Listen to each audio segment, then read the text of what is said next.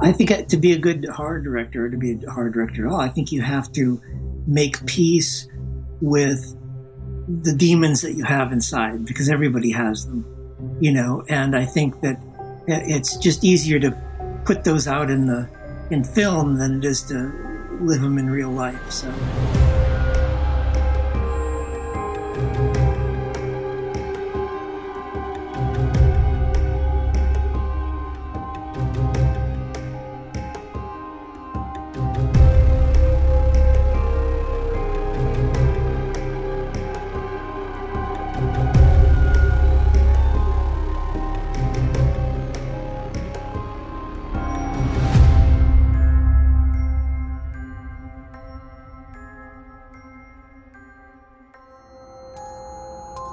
Hello, and welcome to Spill Your Guts. I'm your host, Kevin Lane. The Masters of Horror. These are the genre filmmakers whose work have made generations of filmgoers not only fall in love with horror, but who have left a permanent imprint on film history and popular culture.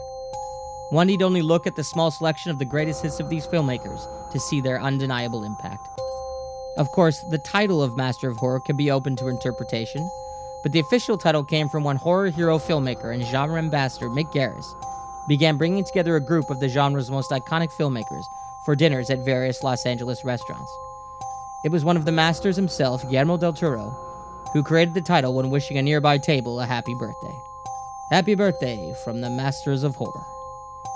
Some of the regular participants and holders of the Master title include, but are not limited to, John Carpenter, Tobe Hooper, Stuart Gordon, John Landis, Joe Dante, Don Coscarelli, Larry Cohen, and Tom Holland. Multiple other masters attended, but this group and our guest today seem to be the core masters. In this episode, I will be sitting down with one of the true titans of terror, William Malone. William and I talk on his early love of The Creature from the Black Lagoon and Forbidden Planet, and how he almost did remakes for both. His beginnings at famed mask creator Don Post Studios, where he sculpted the original Michael Myers mask, demystifying the incredibly talented, but let's say troubled actor Klaus Kinski and why making movies is both revealing and embarrassing.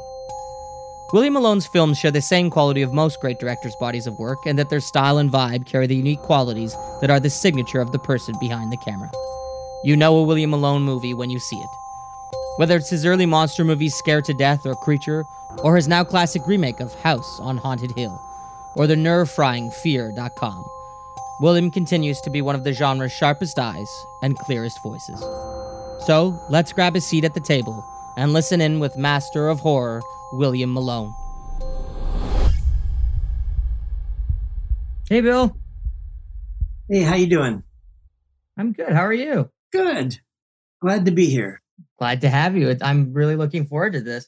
I, I know you're a big Forbidden Planet fan, so I'm guessing that goes back to when you were a youngster. Well, yeah. I mean, like when I was a kid, I, I actually can uh, sort of bring it all back to one event. I mean, my mom God knows why she did this. She took me to see Creature from the Black Lagoon when I was five or no, six, six years old. There you go.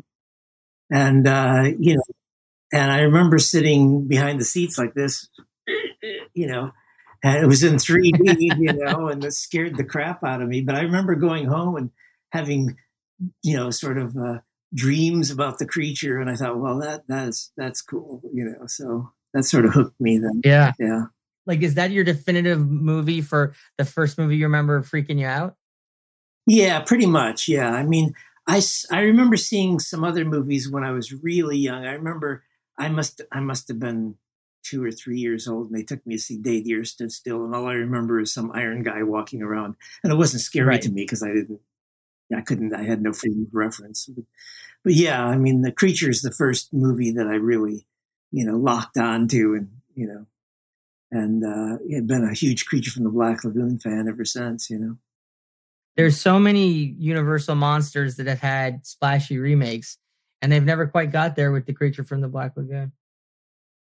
It's funny, you know. I actually met on a remake of Creature. They uh, they wanted me to do a remake, and I went in and and I I I started to pitch out by saying, "You're not going to like what I'm going to tell you." I said, uh, um, you know, I know what you want me to say. You want me to say, I'm going to come in here and I'm going to, I'm going to redesign the creature and make it, you know, much more fleshy and more facial expressions. I said, I said, if you do that, it's going to fail miserably and everybody's going to hate it because the creature is the creature. And it's like making a Humphrey Bogart movie with uh, Tom Cruise. You know, it's not, and, claiming it's Humphrey Bogart, you know, doesn't matter how good it is, it's just not the same. And people know who the creature is. So, and of course, I didn't get the job. of course, nobody got the because they didn't do it because I, I told them the truth, you know you can't mess with the creature. Yeah. Do you think the Guillermo del Toro uh, film that he did was sort of the closest that we're going to get? Yeah, I mean, you know that that was so sort of homage to the creature, and, and, without actually being the creature. And there's been several uh, over the years we're trying to do something like the humanoids from the deep, and and uh, you know a, a, few others that I can think of. But but yeah, I mean, the creature. Uh, you could do a remake of the creature, but you'd have to make the creature identical to the way it was in the original movie. Otherwise, people just wouldn't like it. You know, there's some movies it's like, well, even let me just say, say something about the creature, the design. If you look at the movies, even the remakes, or not the remakes, the sequels weren't as good. as because they didn't use the molds from the original. They resculpted it, and there's just something missing about it it's that it's something that's so specific that it works and it's and you change any one element and it's just not not working anymore you know less specific monsters to me like michael myers you know and it's it's a shatner mask and all this stuff that they you know but fans went crazy in the sequels in a bad way when it didn't look like the mask from the first film. And that's a much more less important detail than the creature. Yeah no exactly exactly. I, I mean, you know, it's like, um, you know, I met on pe- people wanted me to to do a remake of Forbidden Planet, you know, and I said to them, I said, look, first of all, you can't redesign the saucer because the saucer you can make it make the interior different, but the outside's perfect. If you screw with it, it's not going to be good. And uh, I said, Robbie the robot, are you going to tell me you're going to design a better robot than Robbie the robot? It's just not going to happen. I'm thinking like Lost in Space when they remade that and they sort of tried to upscale it too much. And you're like, well, you kind of lost the quality of it that makes it fun if you make it too slick. Yeah. Yeah. And, uh, you know, it's like there's certain movies you should never remake because you're not going to do it better. Uh, 20,000 Leagues Under the Sea comes to mind, the Disney film. It's like, come on, are you going to design a, a Nautilus that's cooler than that one? I don't think so. Never gonna happen. Now I read that you started uh, also doing in a in a like a, a garage band called the Plagues. Yeah, I had a band in you know in in uh, uh, in the mid '60s called the Plagues, and, and uh, uh, we were sort of a Beatle band, is what we were really, and uh, you know, and it was an era when very few ple- people played guitar, and you know, if you had a band, you were like you know uh, king of the world right then. You know, so it was great fun in high school. We put some records out, and we actually, uh, I think we put three records out, and one of them is fairly well reviewed these days. So yeah. Oh, cool. Do you still play? I do. You can't help it. You know, once you play, you always play. But you know, I uh, I had a band in the '90s called the Next Insects. You know, and uh, uh, that was sort of a, a, Beatles band too, but it was all original tunes. You know, I, I, I can write what would be monster hits, but unfortunately they'd be monster hits in 1965, so it doesn't do me much good. and that was what inspired you to move to Los Angeles was to pursue, pursue a, a music career. Yeah, I came out actually to to to uh, pursue music, but I couldn't find three guys that three other guys that weren't like a high on drugs or could make it to the rehearsals or any of that stuff. So so pretty quickly that became apparent right. that that wasn't a good idea. and so the, the next thought was, well, I better make movies instead. well, in fact, there were some uh, stops along the way, but yeah, generally, yeah, yeah. So uh, you know, I worked in Don Post Studios for a while, making masks and and uh, you know, um, and then by 1980, I decided that you know I'd, I'd wanted to make movies since I was a kid, and I said, you know, just quit and say you're a director and just go do it. So that's what I did. Took the savings. Yeah. Made a little movie. You went to UCLA, is that right? I yeah. Uh, let me clarify that because it, sound, it sounds better than what it is. It's like it. I actually just I just took like uh, uh, basically night classes, and it was I, I focused in on working with actors because I felt that I was fairly proficient on cinematography and making actual films and stuff like that. And that was actually after I'd already made uh, Scared to Death and Creature. So I just felt that it, that it would be nice to uh, uh, you know, specifically work on performances and stuff like that. So that makes sense because when I was reading about it, I couldn't figure out the timeline. I was like, you made these movies while you were at UCLA. Like I couldn't quite piece together how that all worked. Yeah, that was after the fact, which actually turned out to be a good thing. because I met a lot of good people there at UCLA, and and uh, that's how I wound up. In fact, the one guy, Bill Froehlich, uh, was in my class, and we wound up uh, doing Freddy's Nightmares, which was the first first uh, DGA job I ever had. I got the Freddy's Nightmares stuff, but I just got them today, so I didn't get a chance to watch your episode. Can you tell me a bit about it? Yeah, you don't want to watch it. no, I think that the Freddy's Freddy's was great fun to do. The this the the the they were the shows were terrible, but I had a great deal of fun doing it because uh, we could just do any wacky idea that we had because it was on, I don't know, came out at like two o'clock in the morning or something like that, the show. So nobody really cared. The producers didn't care. It was like a cash cow to them. So any, as long as we came in on time and on budget, they didn't care. So I really used it as a, as a uh, sort of proving ground to try out wacky ideas that I had, you know. So it was it was great for that. How many episodes did you do? Uh, I think I did three, and they were all hour episodes because they were like they wanted to break them up into like half hour segments. So there was like they were like two parters and so forth. But uh, and then after that, I did a show called um, Dark Justice. We used to call it just Darkness because again, it was like a was, we'd do our shows shot in four and a half days, you know, which was just brutal. Yeah. You know, if the actor got anywhere near the line, you go flat print, moving on. That's almost like kind of like shooting soaps or something. That kind of timeline. Oh yeah, yeah. I mean, uh, they probably more have more time on soaps than we did. I don't know. It, it was it was brutal. Yeah. Yeah, I want to know yeah. about night turkey. By the way, I read a reference to night turkey. What is that? Well, it's actually the first thing I ever did. You know, on it was shot on the first video camera, the home video camera you could buy, and it was on a Sony 3400 was shot half half inch reel to reel videotape. Um, and so a friend, uh, some friends of mine, we all got together and said, let's make a movie.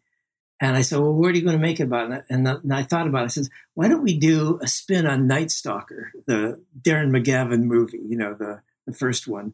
And uh, we'll call it Night Turkey. And it'll be about a guy who has to to uh, uh, track down a, a, a weird turkey, a guy who turns into a turkey. and, he, and then we said, well, he can only be destroyed by driving a frozen chicken through his heart on Thanksgiving Eve. So that was that was the premise. And I said, okay. And then we said, okay, well, how much money for this? And we said, okay, I'll tell you what. The entire budget, we cannot spend over a hundred dollars the entire movie, and that was our that was our goal. So we, sh- but we shot all over town. That was a time when you could just steal footage and go shoot stuff, and nobody cared. You know, it's like, I mean, we used UCLA's medical center. We uh, shot in the street with shootouts. We, uh, oh yeah, I mean, it was it was crazy the stuff that we did. You know, but uh, it was fun. It's terrible, but it's but it's, it's it's got a lot of funny things, and and you know, we had like one of the cantinas uh, Star Wars characters before Star Wars had it. It's in one of our scenes because Rick Baker, Rick, Rick Baker made the Rick Baker made the night turkey. Really? yeah, and he's in it actually as a in a bit part. That's awesome. How did you know yeah. Rick Baker? I knew him uh, just uh, through the sort of uh, circle of friends that I had. He was like a young, up and coming uh, um, makeup guy and uh, lived, uh, I think, in the valley here someplace. And and he had made at that time the only thing he'd done is he'd done Octoman, I think, and uh, maybe the Bill Sachs movie. What was it called? Incredible Melting Man. I think that was the two things that he'd done at that point. So he was happy to work on Night Turkey and and so forth. So it was great fun. How do I see it? I think it's on YouTube someplace. If you look up Night Turkey, I think you can find it. Yeah, I mean Bob Burns is in it, and, and uh, he's in like three parts of it. He plays a gorilla and a couple other parts, and and uh, yeah, it was uh, pretty wacky. And, and Bob Short. You should do a big budget remake of Night it's what's really funny is that um, uh, Jeff Rice, who wrote the original uh, novella, uh, heard about it and came over and, uh, and we ran it for him and he loved it. And then also one night we, we showed it at a convention. This is when we first made it. We put a show at a convention and somebody said, you got to turn the radio on. I said, why? He says, because uh, uh, um, who was it? It was one of the big sci-fi writers, uh, Theodore Sturgeon or one of those guys. Uh, so it was talking about Night Turkey and how great it was. That's amazing. Let's talk about um, Scared to Death. So I saw that for the first time just to like Vinegar Syndrome put out this, you know, kind of lavish remastered version. And I had never seen the film before. So that it was what was fun to me was I was watching it and, and the monster, which is called a Syngenor, is that right? Right, right. synthesized genetic organism. I kept trying to place. I'm like, is there another? Did the, is that is that a name for a monster from somewhere else? Is there another movie that has a, a Syngenor monster or something in it? Well, we uh, actually, uh, I had licensed the character for another movie just called Syngenor, which was after Scared to Death. Scared to Death was the first okay. film, and then I was actually going to do a sequel. I was going to do a sequel to it when I got offered to do Creature so I thought, well, Creature is going to be a much bigger budget movie and, and more fun to do. So I so I, I uh, sold the rights to a guy named Jack Murphy, and he produced the movie, which I had nothing to do with the monster, the, the movie, other than I I leased him the moles and the characters. Okay, because I think I had seen that movie like back in the day because I kept watching Scared to Death. I was like, why do I know this monster? And it must be from that. Um, how did the project sort of come together? It was your first feature. How did you get it put together? Well, I had left Don Post Studios, and I thought, you know, I, I if you're going to be a director, you got to make a movie, you know. And I realized that, you know, at that point, nobody was going to give me money to make a movie, you know, because I hadn't hadn't made anything other than Night Turkey, which was not something I was going to show anybody. so, um, so I, I literally uh, mortgaged the house, and uh, you know, and was going to start shooting and I decided to go around and I started talking to distributors and I found the distributor which was they were just starting out and they needed a movie and they said they'd put in the uh, the monies to finish the film. Uh, so I, I, we actually started shooting and then when we were actually well actually before we started shooting we got started casting and uh, this the one girl uh, Tony Janata her brother saw what we were doing and said, I'll put some more money in. So he put in money. And then uh, uh, the guy who was the producer, his dad put in like an extra $10,000. So so I, all told, we made the movie for $74,000, which even back in 1980, you know, was, was yeah. nothing, you know, I mean, to put it in perspective, Halloween was made for $300,000. Yeah. And didn't have monsters and stuff. It was just a guy in a suit and we had even more we had more locations than they did too yeah that well that was one of the things i was thinking when i was watching it is like you know it's a pretty ambitious movie in terms of just it's got locate a lot of locations practical locations and effects and but don't you think that's sort of you know i think of like my first feature and it was comparable in that way that it that it, it it's it, I look at it now I'm like I was so stupid. It's so ridiculous the amount of things I tried to do that now I'd be like we can't do this. But do you think that's kind of the blessing of your first time directing a movie is you don't know to say I can't do this yeah I mean I, I actually uh, have been uh, asked a number of times by st- people who are starting out you know what my advice to them. I'd say I said don't make the movie about the kids in the room all by themselves and you know try to save money. I said think of it as like you're mgm and you're going to make the biggest damn movie you've ever seen. And if you fail miserably so what? At least you've you've tried you know? And because i think that uh you know it's you can always do more than what you think you can do you know if you really uh you know put your thinking cap on i mean you know, like for instance, uh, in Scared to Death, that whole scene in the factory, uh, which has the monster getting crushed on a press. Where have I seen that later? I don't know. Anyway, uh, um, uh, when we were looking to try and find a place to, to shoot that, you know, I was thinking to myself, you know, we're not going to be able to find a factory that's going to let us shut them down, shut them down, and use their factory. So we just went down to downtown LA and started knocking on doors, and we found this place that sold wow. industrial machines. And nobody had ever walked in there and asked if they could shoot there. So the guy actually uh, who owned the place uh, rented us the place for a week for 500 bucks.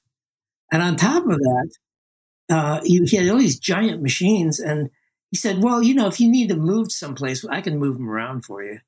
He had this giant forklift and he'd he just dressed them to camera and we were That's great yeah. It's amazing you know? Well it's true because a lot of people in their first movie i think you know get that advice of like what keep it to a single location five actors da da da da, da like and and you're right like if right from the top you're kind of told to rein it in you might think that way for the rest of your career i mean i remember on my first feature you know uh yeah. the, my sort of mentor in the who was who was well established in the business in toronto said to me don't listen to anyone. Just try to do whatever it is you think that you want to do. Just give it a go because you don't have expectation on you right now. There's not some studio sitting there going bring this in on time like if you can pull it off great.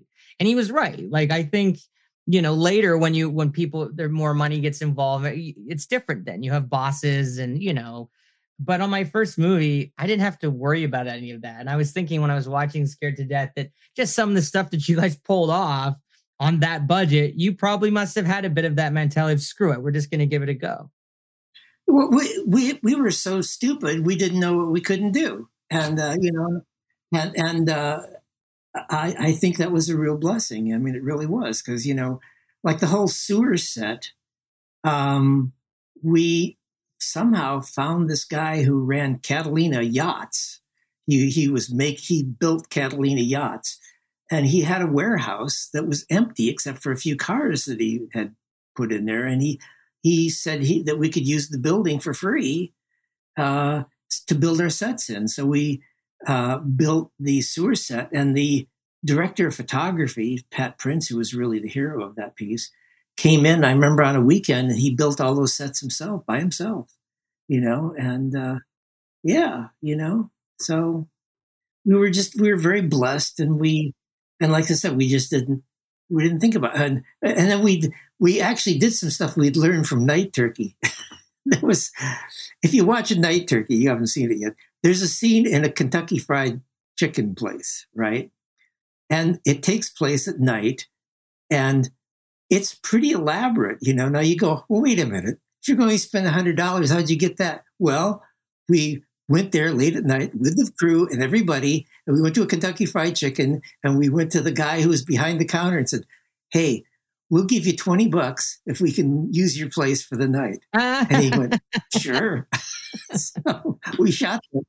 Yeah, so when we went to do Scared to Death, that that scene you see in the um, uh, in the rollers where the guys are roller skating in, in the parking structure. We did the same thing. We went to the guy who who was the ticket taker and we said, "Look, we'll give you a hundred bucks if we can shoot here." uh, on on a on a Sunday, nobody you're not open anyway. So he said, "Yeah, fine." So he showed up, opened the place up for us. We shot there all day, and that was it. The creature itself has this kind of Giger esque quality to it. Were you a Giger fan at the time? Yeah, let me tell you how that happened. Actually, is is um, I had been to a uh, uh, um, sci-fi horror convention. Uh, I think it was about four years earlier, three or four years earlier, and uh, um, I was looking at some uh, books on a table, and there was a book called the Necronomicon, and I just picked it up and started leafing through it, and it was Giger's artwork, and I just the top of my head must have flown off because it was the coolest stuff I'd ever seen. So I bought the book and told, took it home, and I remember spending like two or three days with it laid out on the floor, just looking at the pictures and stuff. And, uh, you know, so when it came time to do the uh, Syngenor, I thought, well, I really want it to have a, a Giger vibe, but I want to kind of Giger slash creature from the Black Lagoon. So that's really what it is. And, and you can see the sort of tropes of both things in there. So where you were kind of mindful at all of not of not sort of lifting the this the Ridley Scott alien design? Yeah, well, I, I think it was uh, different enough that it was, it, yeah, that it, I, I, didn't really. Yes, I mean, I had some earlier designs that kind of looked a little more like that, and I thought, well, no, I'm not going to do that. So, uh, so yeah, I, I, tried to stay away from that, and like I said, incorporate more to the creature in, in it. So, yeah. I was curious when I was watching the film. Um, what's the whole thing about the Ted character constantly offering people atomic rocks? he keeps offering the, some candy or I was like, what is with this guy? Is that like an inside joke or something? Well, you had to be of the time, okay? Now, back in 1980, there was a candy called, uh, wasn't it called Atomic Rocks? It was called Cosmic Rocks. Pop Rock. Uh, and Pop Rocks. It was both and uh, yeah, yeah, and it was it, you put them in your mouth and it explode and stuff like that. So I thought it would yeah. be funny, you know, if uh, in scenes he's like talking and you hear the, you know, which we never actually put that in, but but uh, yeah, and I, I wanted him to be kind of like uh, somebody who's could be annoying but you, but charming at the same time, the character. So, and I think John Stinson did a great job. I thought he was he's very personable in it. And, you know. Oh, he's it's it's a wacky. He's a wacky kind of. He's not a standard kind of lead for that kind of movie. He's a very different kind of character. Yeah. and I, I I saw you talking in an interview somewhere else about Rick Springfield was supposed to play the part or something. Rick Springfield. Is that correct? That is correct. Rick Springfield of of uh, uh, Jesse's Girl was supposed to be the star was uh, of the film, and the night before we were supposed to start shooting, he calls me up and says, Bill, I can't be in your movie. And I said, Rick, I'm shooting tomorrow. Said, I, I, know, and I'm sorry. And I, I, I, I, and I said, Rick, why can't you be in the movie? He said, Well, I'd have to miss acting class. And I'm sure I went, Okay, sure. so I hung up. My mind's racing. I'm trying to think, well, who can I get? And I remember it seeing this guy who I got his number named John Stinson, who was at a doing in a comedy club, who uh, uh, was in the same comedy troupe that Robin Williams came out of.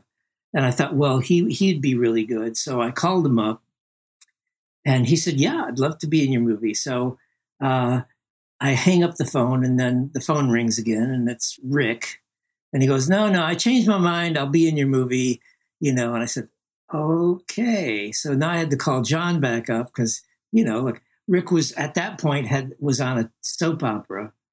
Uh, I forget what soap opera was, but it was, you know, Days of Our Lives or one mm-hmm. of those mm-hmm. things. And I thought, well, this, you know, it, he'd add some value to the movie and stuff. So, and, and I liked Rick. I thought he was going to be good. So, um, in any case, I hang up and, uh, and I call John back and, and tell him, you know, and he's good. I no more hang, you know, hang that up. And Rick calls back. And I, and I said, look, Rick, you're not in the movie. Don't call me Leave back. Me alone. Okay. exactly. And what's funny is that Diana Davidson, who's in the movie, was Rick's girlfriend. And uh, yeah, and then John Stinson and Rick, or not John Stinson and uh, uh, and and uh, Rick's girlfriend Diana, they they fell in love during the love scene, and uh, she wound up leaving Rick for uh, for John. And I used to joke with John. I said, "Well, how does it feel to have Jesse's girl?" I didn't really like. I didn't read a lot about what the movie was about or anything. I just the Vinegar Syndrome version came, I popped it in, and um, And at the beginning, I thought it was going to be like a slasher film because it has this very slasher esque opening. Um, was that was that by design? Did you want it to kind of feel like a slasher vibe in there in the beginning? Yeah, yeah, yeah. I wanted to be a surprise, you know, so people thought it was just going to be a slasher movie, and then and then it's something completely different. So, uh, you know, uh, but the, the movie turned out to be very successful. Uh, you know, it was funny because uh, I remember getting the Variety that the week it opened, and and and I remember calling uh, Rand Marlis, the producer, and I go, I said, Rand, do you have any idea? You, you know that Scared to Death is on the charts. He said, uh, No, I haven't looked at the charts. I said, Do you have any idea where we are on the charts? He said, I can't imagine. I said, Number 16. And he went, No way. I said, No one was more surprised than I was, you know. That's crazy. I mean, like you made the film for how much you say, like $75,000? Yeah, seventy-four thousand dollars. Yeah, all in. So. and what kind of money did did it bring in? Do you remember? I, I don't. I think it re- returned to us about three hundred thousand dollars, something like that. So it was, you know, which uh, was very respectable. I mean, the fact that we actually got our money back and then made some money. So yeah, was, that's great. Good you know when when you think of your first feature there's usually these things that stand to you as lessons that you learn on your first movie. Is there a particular thing you learned on that film that sort of has stayed with you throughout your career? Uh, yeah don't don't undersell what you can do i guess is is what came out of that is is uh, you know i think the idea of actually just going out and trying for you know uh, trying for the the as much as you can do. Yeah.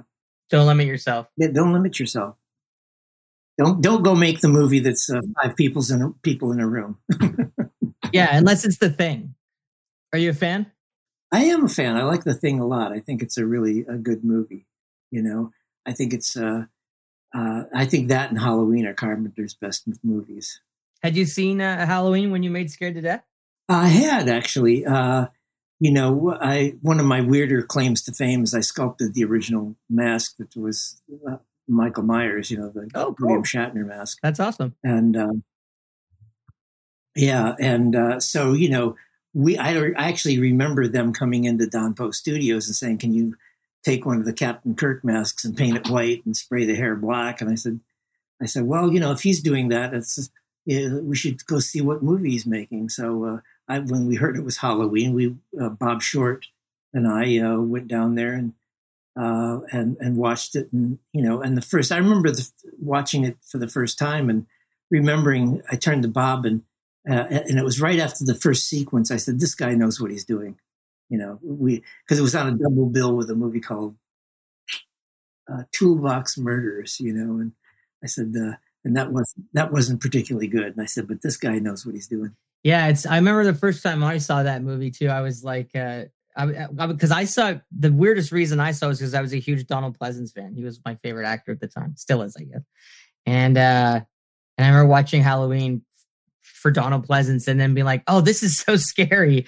It was uh, I I became a big fan of it from that point. And John, I love John Carpenter. He's great. Uh, I worked with Dean Cundey, who shot that movie on a film a few years back, and that was a real treat. Oh, great! Yeah, it's great when you can work with the people that you admire, you know, and uh, yeah, I mean, like I said, it was a big uh, treat for me to work with, uh, you know, with Jeff Combs and, and of course David Warner and so forth on on uh, perversions of science. But uh, yeah, it's great, and of course, you know, had a great cast in House on Haunted Hill. One of the things I always ask directors is because uh, it's interesting to me to hear directors' different takes on this is what what crew member, like what position on a on a film crew, do you think is the most underappreciated job on a set? Gosh, that's I would say probably the assistant director because the assistant director is getting pushed from every possible way. The director wants more time and and things to you know uh, his things that he, to, to make the film better, and then the producers are attacking the assistant director, saying, "Why isn't this guy moving faster? Listen, we, we need you know." And it's all that. So he's he's a very under underrated character, you know, and uh, uh, so uh, yeah, not a good job. On my first few films, I, I had you know not particularly skilled ads, but then uh, a few years later, I got to work with a really good AD. It was actually Stuart Gordon's AD. I came on a film I did, Scott Seneschal, and I all and I realized I was like, oh my god, this is the really important job. The things just went so much better with him on the show. The only thing I would say is I, I had never thought assistant directors should be called assistant directors. I think they're more assistant producers really than directors, uh, you know, because of the type of work that they do. But but in any case, I, I think they do an, uh, uh, they're great help, um, and um, it's very hard to find the good ones. Uh, you know, because uh, it's it's a tricky position to like not antagonize everyone and yet still move things along, and that's that's a very difficult balancing act. Um, another uh, position that I think is very uh, tricky, and I, I, have had very few good ones, is the uh, continuity supervisor. You know, uh, you know the person who's the you know doing the script stuff because uh, that again I've had a lot of them are just like they're talking. You know, I'm on the set and they're talking about, to me about things that are coming up like in four days or something. I go, no, no, I want to know what's going on right now. You know, focus on what we're doing right now. And it's like, and that's that's always they can they can be very aggravating if they're not good.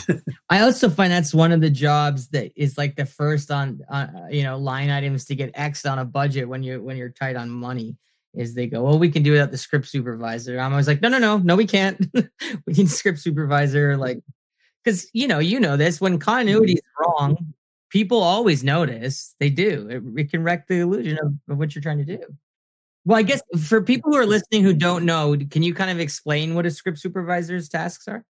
Yeah, well, uh, uh script supervisors uh, an very, very important part, and it's, it's something you don't think of very much about. But uh, he or she has a, a, copy of the script in front of them, and they make notes as you go as to where the actor's hands were in a particular shot and uh, what clothes they're wearing, and basically all the things that have to do with continuity, so that it's it's uh, uh, all matches. And they really have to keep it in their head as much as in the uh, uh, writing it down. They also number takes as being that this, you know, when you say this is this is a, a print that take, which they don't print anymore, but they, you know, that's to make sure that the uh, editor knows that the, this is the good take.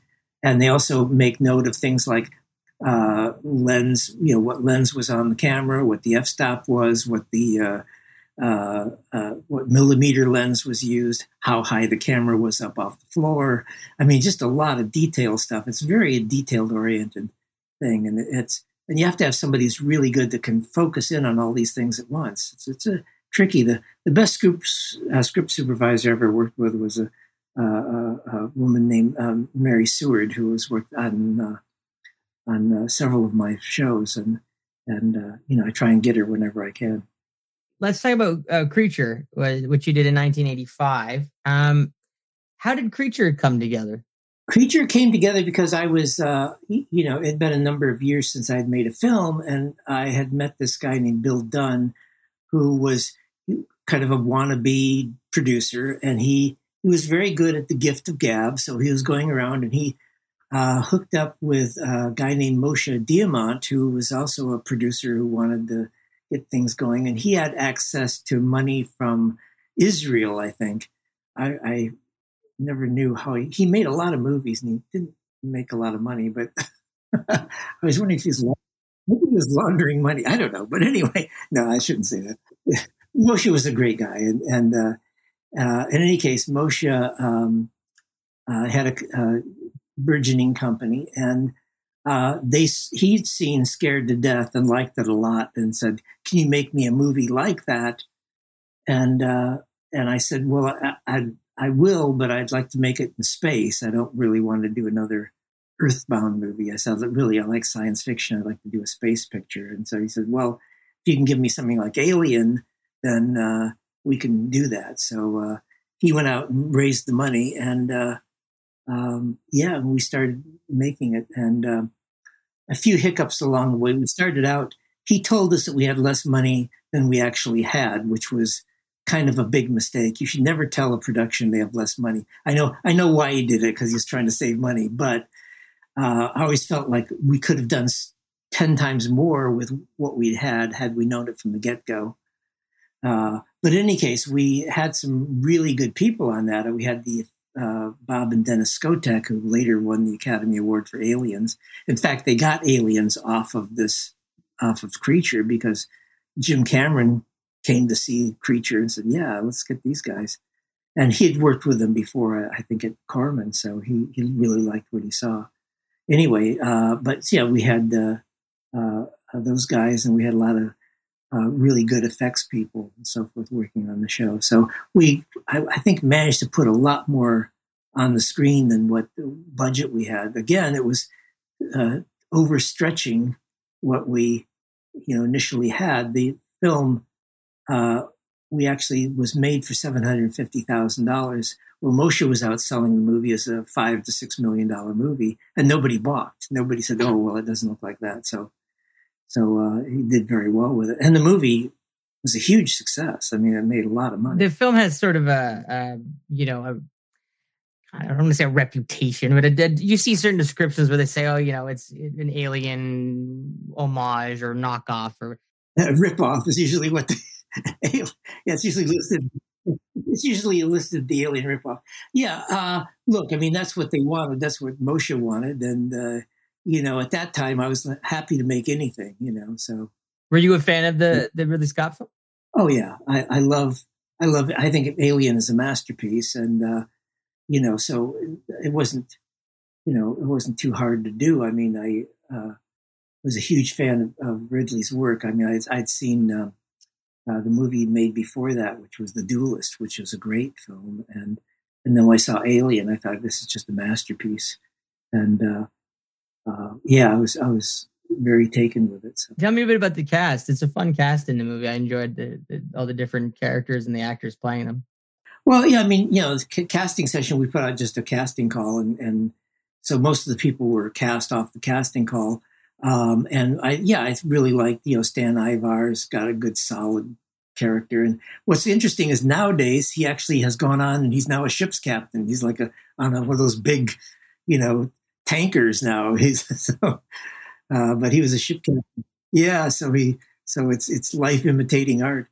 Um, you know, but we had a really good cast, and and Marie Laurin was wonderful, and and uh, uh, you know, just all the all the cast members, um, you know, and uh, Annette McCarthy, who was great, and uh, I remember Annette McCarthy coming on the set, and she was so pretty, still is beautiful, and I remember I, I, kept sending her back to makeup. I said, "You can't have her be this pretty. You cannot have somebody that pretty in the movie." You know?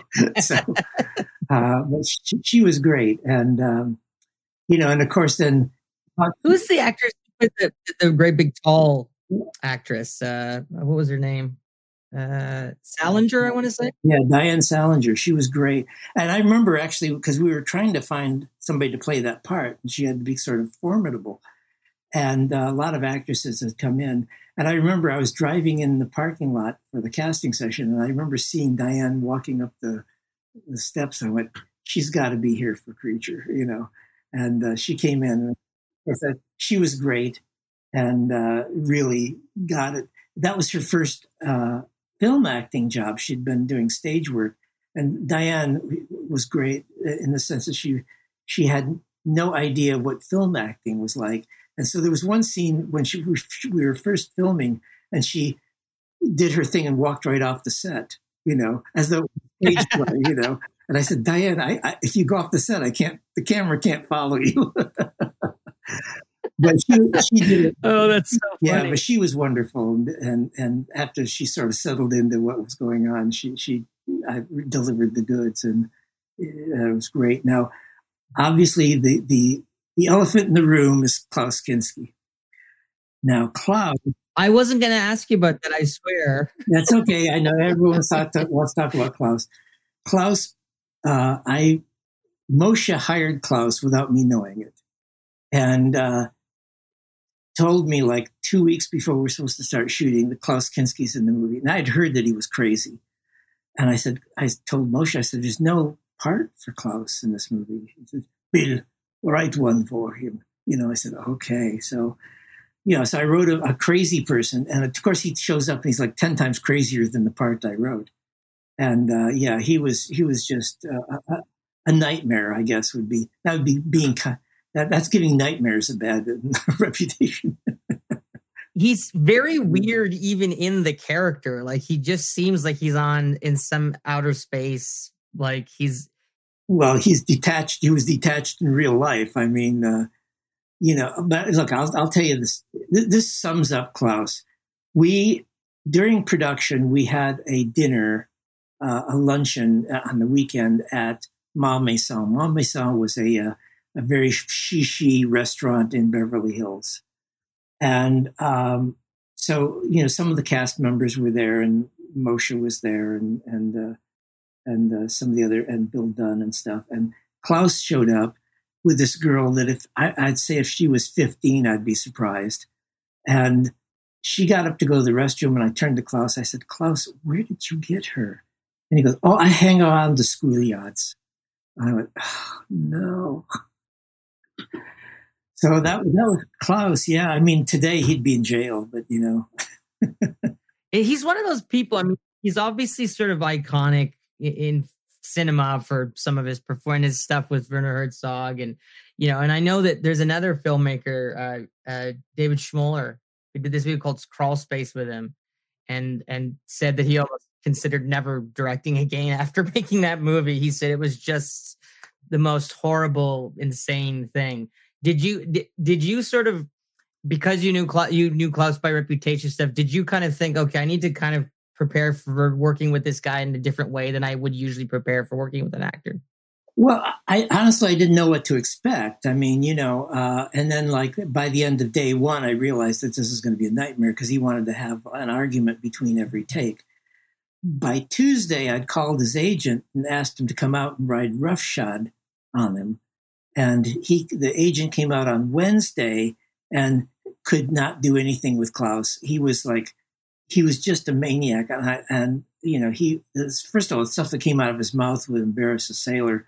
He was grabbing all the women. He you know we had to like you know it was just terrible. And then uh, I remember by Thursday I said, okay, I, you've got to do something. So Thursday of that of that week, I remember I winked at the cameraman. I don't yell because that's not my style. I turned at the camera, I turned around to Klaus, and I just started screaming at him and told him he was going to hit his marks and he was going to behave and he was going to do what I tell him, you know, or I'll go over to B and B and pick up some guns. I said, I said, you are going to behave. And uh, he was a pussycat for the next uh, two days, you know, and uh, you know, how many days was he on set for? Yeah, I, I had him for a week. And so by, by he actually had more stuff to do, but I said, look, we'll get a stunt man. That's why in the movie you'll see when he has the makeup on, there's only maybe one or two shots of Klaus with the actual makeup on. The rest of it's a, clearly a stunt man. And the, the reason we, we couldn't handle Klaus anymore, you know. Of course, Klaus was furious that we hired a stunt man to do that stuff. I said, I'm not going to deal with you. Did he actually have any like care about his performance at all? Like, was he did he did he want to do a good job? Oh yeah, no, I think he always gave his best performance, but he, you know, he didn't. He never like. I never felt like he was like just uh, phoning it in, but he would just make your life miserable. I mean, uh, he would like deliver lines to the corner of the set, you know, and you go, Klaus, you know, if you don't turn this way, the camera can't actually see you. you know, I mean, it was just, yeah, he was a, anything bad you've heard of, about him, he's 10 times, he was 10 times worse than that. So, yeah. It's an interesting thing to me because, you know, you hear different stories about people having a difficult actor on a set or whatever. Um, you know, and I'm going to assume because you had the great difficult actor of cinema history on your set, that that was probably your worst working experience with an actor. But but when you encounter an actor on a production that that's difficult or that's challenging, like what's your sort of approach when dealing with a situation like that? Well, first of all, you know, walking out a creature, I mean, what came out of that was, you know, nobody can harm me now. yeah. you know? yeah. I'm, you know, I'm, I'm good to go. So after that, you know, any troublesome actor, I would just, uh, uh, troublesome actors come in a bunch of different varieties. And, and most of the time it's because they're insecure. And uh, if that's not the case with Klaus, Klaus was just a maniac. but most of them are, are insecure. And as long as you talk to them and and and they know that you're in charge and that you are going to look out for their best interest, which you have to anyway because it's for the good of the film anyway. So as long as you're doing that, they they they mostly uh, you know are, are, okay, you know. And I, I never had anybody after Klaus that was as bad, and anybody it was that was even close. I just it wasn't a problem. One of the things I was noticing watching the movie was there's a character, uh, and a few times it's throughout the film, reading a scared to death paperback novel. Is that a real book? No, no, it was just something I uh, I had the prop department make up just as a, a gaff, you know. So so now that the, the scared death has actually come out in paperback, it's sort of again life imitating art. oh, it did. It, it, has come out as a paperback. It's, coming out. Yeah, as we speak, it's out actually. Interesting because your first two pictures are kind of monster on the loose movies, but a lot of your subsequent films have not been that that kind of genre. Uh, have you have you any kind of had any inkling of returning to the the monster on the loose genre in, in future films? Yeah, I, I think that maybe the reason that I didn't do that is just because I don't know that monster movies really work so much anymore. I don't know. It's a uh, certainly, a monster in space movie could work because it, it it makes sense. You know that you could have some alien life that would be, but uh, but I don't know. I don't know if uh, uh, you know. I like monster movies, and also I think a lot of the mon- great monsters have already been done. So I don't know. What are some of your personal favorite monster movies other than Creature? Uh, well, obviously, uh, Creature from the Black Lagoon. Um, I think Alien is obviously a great monster movie um, yeah, I mean, uh, I, I, like a lot of the kind of goofy ones just because I the, from the fifties, just for nostalgia purposes. You know, like I like the I like a lot of the Paul Blaisdell stuff. You know, the, the uh, conquered the world and you know uh, she creature and stuff like that. But you know, I mean, I, I, like the classic monsters. I like the Universal stuff a lot. I mean, the, you know, the Mummy, the original Mummy, and the uh, Frankenstein monster and and so forth. And um, yeah, I mean, uh, uh, you know, I don't know if, if, if you asked me that when I was younger, it probably would have been, been different. I mean, my tastes in in movies have changed. You know, to my to my mind, you know, some of my favorite movies now are some, you know, more obscure movies. You know, like uh, The Black Cat with Boris Karloff and Bela Lugosi, and you know, and uh, I just watched um, The Man Who Laughs, the silent film. It's so good. It was so good. I haven't seen it. I've heard. I've heard it's amazing. I have to see it. It, it is amazing, and and you after you watch that, you'll realize that Conrad Veidt was probably the greatest actor who ever walked the planet. His performance in that is so amazing. A friend of mine just a few years ago, um, like heavily pushed me to see the movie M. Mm-hmm. It's a it's I mean not a monster movie, but it's it's still a scary movie. It's yeah. brilliant. Yeah, no, it is brilliant. Yeah, it's great, and also the um, Peter Lorre and like uh, uh, uh, Mad Love is great. I don't know if you've seen that. Yeah, I, it's funny. Yeah. I, I Peter Lorre is one of those actors to me. It's like I don't know. He's like Christopher Walken. They're just these actors where it's like there's no one else like them. There never will be anyone like them again. That's that. like Peter Lorre fits that bill. Yeah, you know, it's funny. It seems like there were more character actors back, back then, you know, who had faces. It seems like, to, to me, when I, I see most of the actors now, you know, other than a handful, they're, they're, they mostly kind of all seem the same to me. It's kind of like they, you went and got your next door neighbor to be the star of the movie, you know, which maybe is what they're going for. I don't know, but you don't see like the the, the faces like Humphrey Bogart and Jimmy Cagney and you know and uh, yeah, you know, all those you know character actors that you had.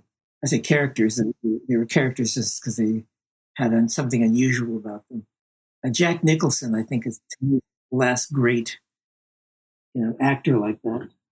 We had um the director Lewis Teague was on the show a little while ago, and he was talking about that. He said, you know, I feel like everybody is just kind of good looking now and all those great faces are there's just less and less of them do you think there's truth to that do you think it's like you know that, that it's more about people being attractive now than it is about finding these interesting great faces i mean there's still guys like steve buscemi who have interesting faces going around but yeah steve buscemi maybe is is like a modern day you know uh, character actor like that you know but uh, you know, there's Chris Walken.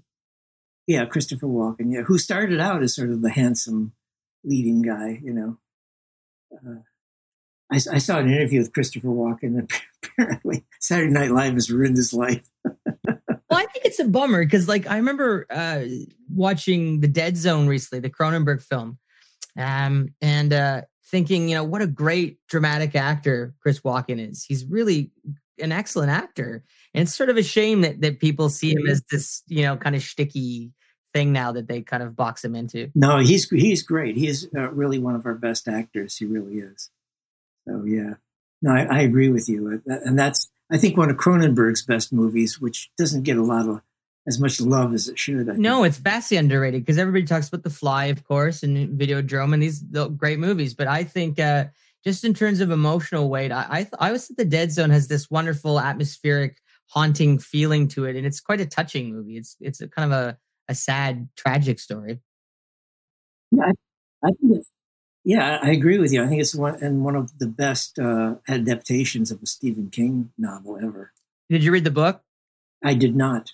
I did not. But I but just in terms of you know most of the Stephen King movies, I think fail uh, for various reasons. Mostly because I think they he has too many characters in them to to follow.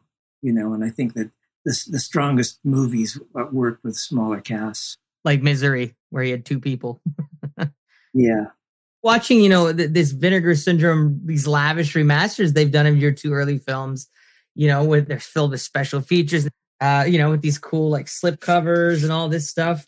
Did you ever think these early films of yours would get these these you know fancy editions?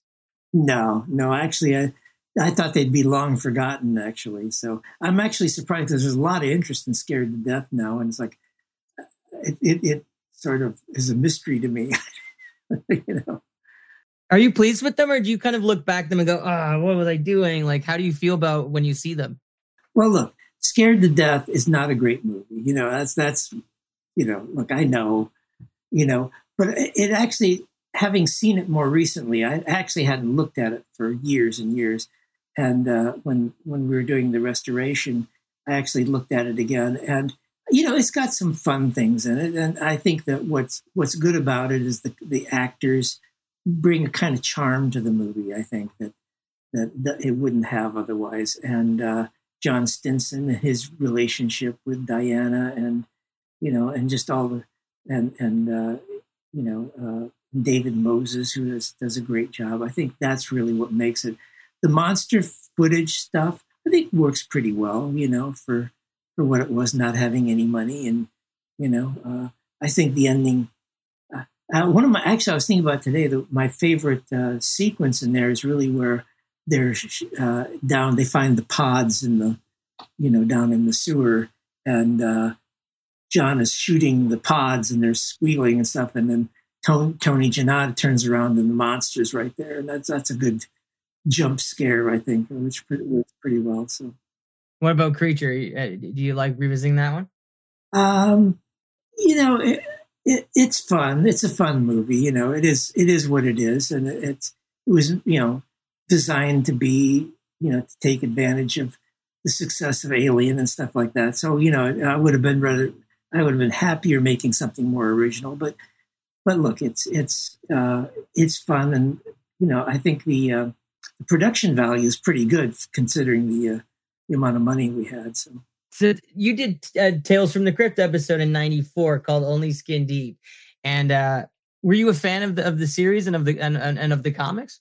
Uh, I wasn't such a fan of the comics, but I was a fan of the series. I uh, liked the series a lot, and um, you know, it, it, was a great pleasure to be asked to do one of the episodes. And uh, um, I remember by that time, I'd actually been out of work for a while. And they sent me the script. And I remember reading the script, tears came to my eyes when I read the script. And because it was just so much the right script for me to be making. And I thought, I know exactly how to make this movie. You know, I know this is exactly what I should be making.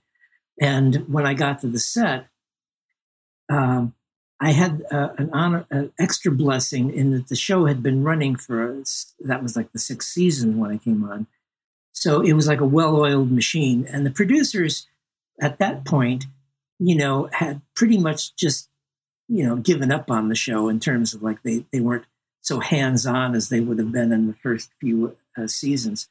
So they pretty much left us alone to do whatever we wanted to do. So it was great to be able to just come in there and, uh, you know, and, and, some of the things I did was like, uh, I knew that one of their things that they liked to do was a big budget show. They wanted to like show off and uh, uh make the show as as you know, you know heavily laden with uh, just stuff. You know, uh, uh, you know, great sets and so forth. And I, my show, I didn't see it that way. I thought I really want this to be like, uh, you know, that the set just doesn't have much going on in it. So I, I, I uh, uh, what I did is I got together with the art director and I said, let's put up, put together some sets that would cost them a fortune.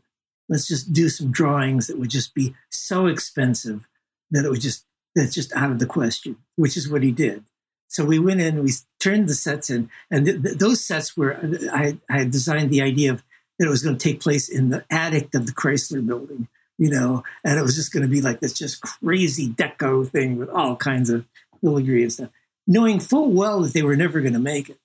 And of course, we turned it in. I get a a, a note from the producers like, "You got to come down to our office right away. We got to talk about this set." so I get in there, and they and they they go, okay, now look, we just can't spend this kind of money. I said, I said, okay, well, I'll tell you what, that's that's uh, really tragic, but you know, I do have an alternate idea, and if you just let me run with it, uh, it's going to save you a ton of money. And they said, oh, okay, go do that. you know, so so I remember, I, I remember, I said, okay, I don't want any windows. I said, I want the lighting. I just want you to knock holes in the wall and put like lath and plaster and I said, uh, and we'll put lights outside that move and stuff. And and uh, and then I remember the set people, the set dressers, were so used to like bringing in tons of stuff, and I'd keep going, no, take it out, take it out, take it out. And we got down to where it was fairly barren, and I said, yeah, that's perfect. And I, but, but I said, will you want one thing? And this is, I, I've asked for this on every movie I've ever done. I said, I want ceiling pieces. I want you to put in a full ceiling so I can shoot low angles. And uh, that was the only expensive thing. And, and because I had saved them so much money, they said, okay, yeah, fine. So, uh, because I really believe that uh, the best sets are the ones that you, when you're in there, you feel like you're in a real environment, which is the way House on Haunted Hill was too. Do you have a preference to location shooting or, or shooting on set? I like both for different reasons. I mean, yeah, uh, on uh, in a studio, you have control, uh, and you know sound is going to be better, and all of that's good, and you know air conditioning, all the rest of that stuff. Um, but it's more it's more difficult to create a real environment. I think that that seems real. Uh, we certainly had a really good art department on House on Haunted Hill, and they I thought did a remarkably good job. That when you go down to the basement set in House on Haunted Hill, that was a complete set that you, if you walked in there, you'd swear you were really in a real place because it had complete ceilings and and uh, you know a lot of times you have to fight the DP because the DPs always want to like oh no we'll stick a light over the top. I said I, and I always go to him and said look what would you do if this was a real set you know if this was, we were on location well how would you shoot it well that's how we're going to shoot it you know so uh, but yeah, it's. Uh, uh, I, I think they both have their advantages. The the mask in your episode was really great. It's a similar aesthetic to sort of a look that we see later in some of your work. Um, how did you guys sort of decide on the design for the for the mask? Well, actually, I did a whole bunch of different sketches for it, and then um, one of the things I did is I got a. I, I thought of the character. I said, "What is she like?" I thought, "Well, she's kind of like a broken doll." So I actually got a, a, a book on the history of dolls, and I found a photograph of a doll from like 1750, and it was fairly close to looking like the character in the in the show. And I thought, well, that is a great look. I said, let's let's go with that. Had a little bit more of a nose. I took the nose down a little bit, and made her a little more broken looking. But yeah, uh, that was the that was uh, how I came up with that. And I actually wound up doing the sculpture myself because the I, I really felt it was like a lot of times it's easier to do it yourself than try to explain to somebody what you want. Especially because you know? of your time at Don Post, you probably knew how to do it. You were like, I can make the mask. Well, yeah, I mean, it certainly came in handy. um, I noticed too in the in, in your episode, there's this almost kind of noirish style to the look of your episode, and and I think that a lot of your work has a decidedly specific feel. That that you know, when I see one of your films, I can kind of say, you know, and I think like a lot of great filmmakers, you know, when you when I watch a movie that you've done, I go, oh, this is a Bill Malone movie. It feels like one. What are some of your influences as a filmmaker in terms of aesthetic and style uh, when you approach your work?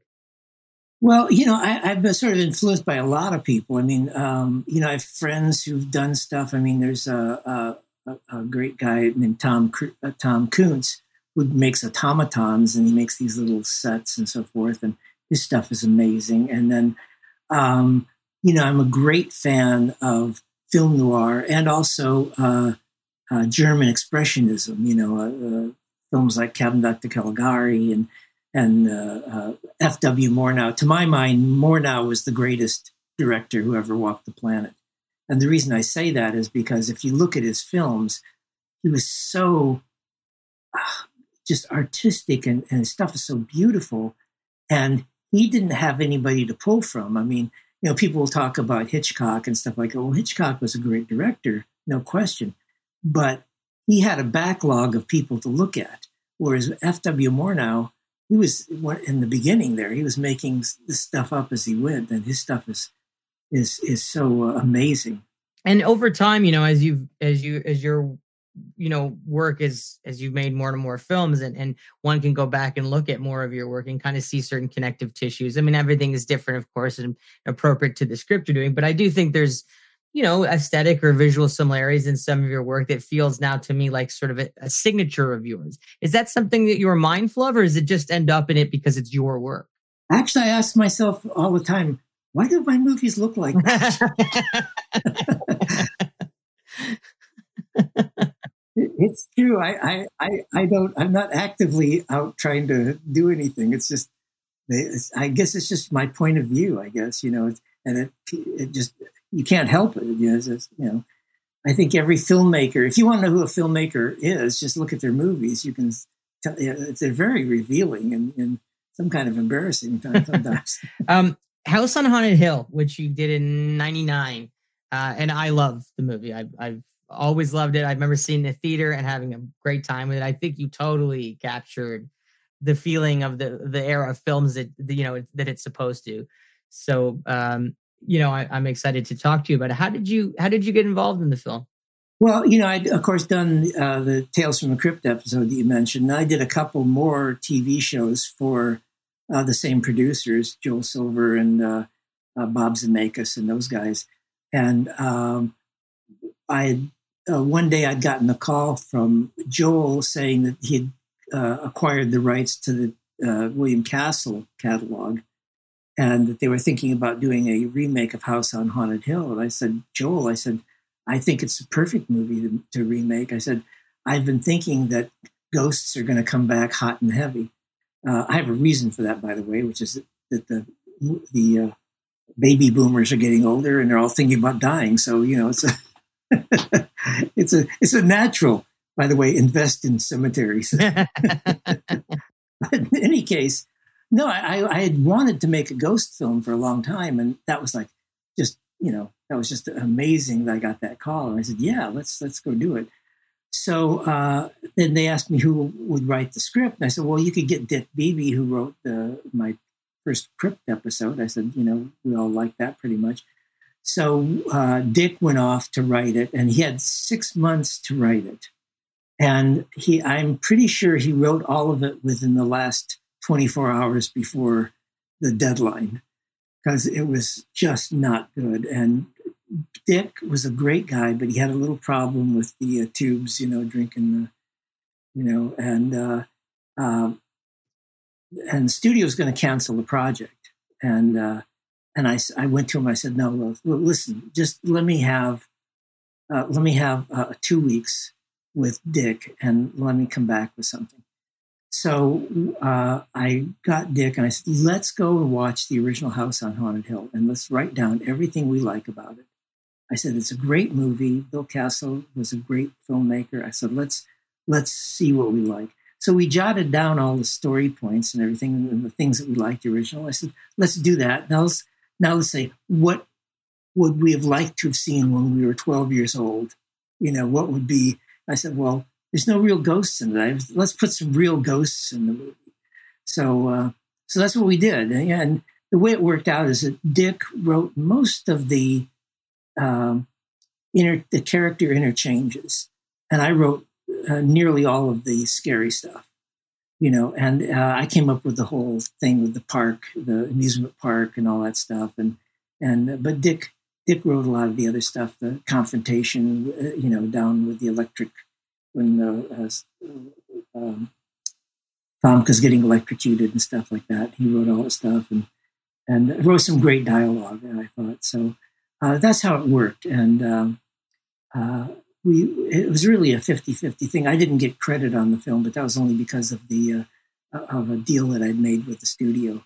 So, you know the whole Dark Castle Entertainment concept, like were you sort of brought in early on with with that conceptually by Zemeckis and and Silver, or, or, did they already sort of put that into play and then just say, okay, we want you to come on and do this one film for us? What was your involvement with Dark Castle? Well, this was to be the first Dark Castle film, and they, like I say, they had, I, you know, I had sort of been in the in the loop with those guys because I had continued to make stuff with them. I, like I said, I did three or two crypt episodes and a perversions of science, and then I did a, a made-for-TV movie for them. And it was right after that that they had gotten the rights to the Terry Castle or the, William Castle stuff through Terry Castle, and uh, so I was well aware of what they were doing and stuff, and and uh, so I was sort of in there from the beginning, and I knew what they wanted to do, and they wanted this to be like their their uh, premiere William Castle film, you know. So that's that's how that's how.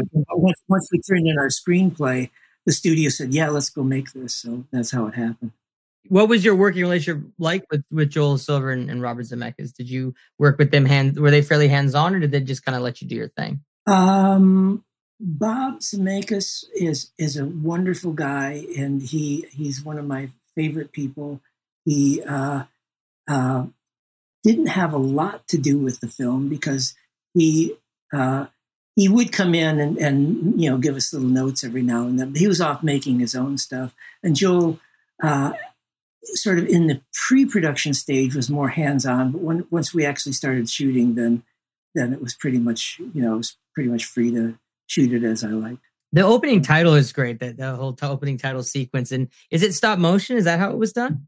Yeah, I uh, you know I, I wanted a, something like that. Uh, I'm a fan of you know the Brothers Quay and stuff like that, and I, I wanted something that would, you know, and, and, a lot of other animation. I like animation a lot, and uh, stop motion. I was a Harryhausen fan. I thought let's find somebody who can do that, and, and uh, uh, we found a company in Hollywood that really latched on to the idea and uh, and did that. And I thought the score was also very good. I thought uh, Don Davis's score captured what it was. And one of the things I, about I want to say something about the score. One of the things I wanted to do was, uh, and I did get some resistance, but I uh, I wanted to put pipe organ in in the movie, and and I said, look, here's the story.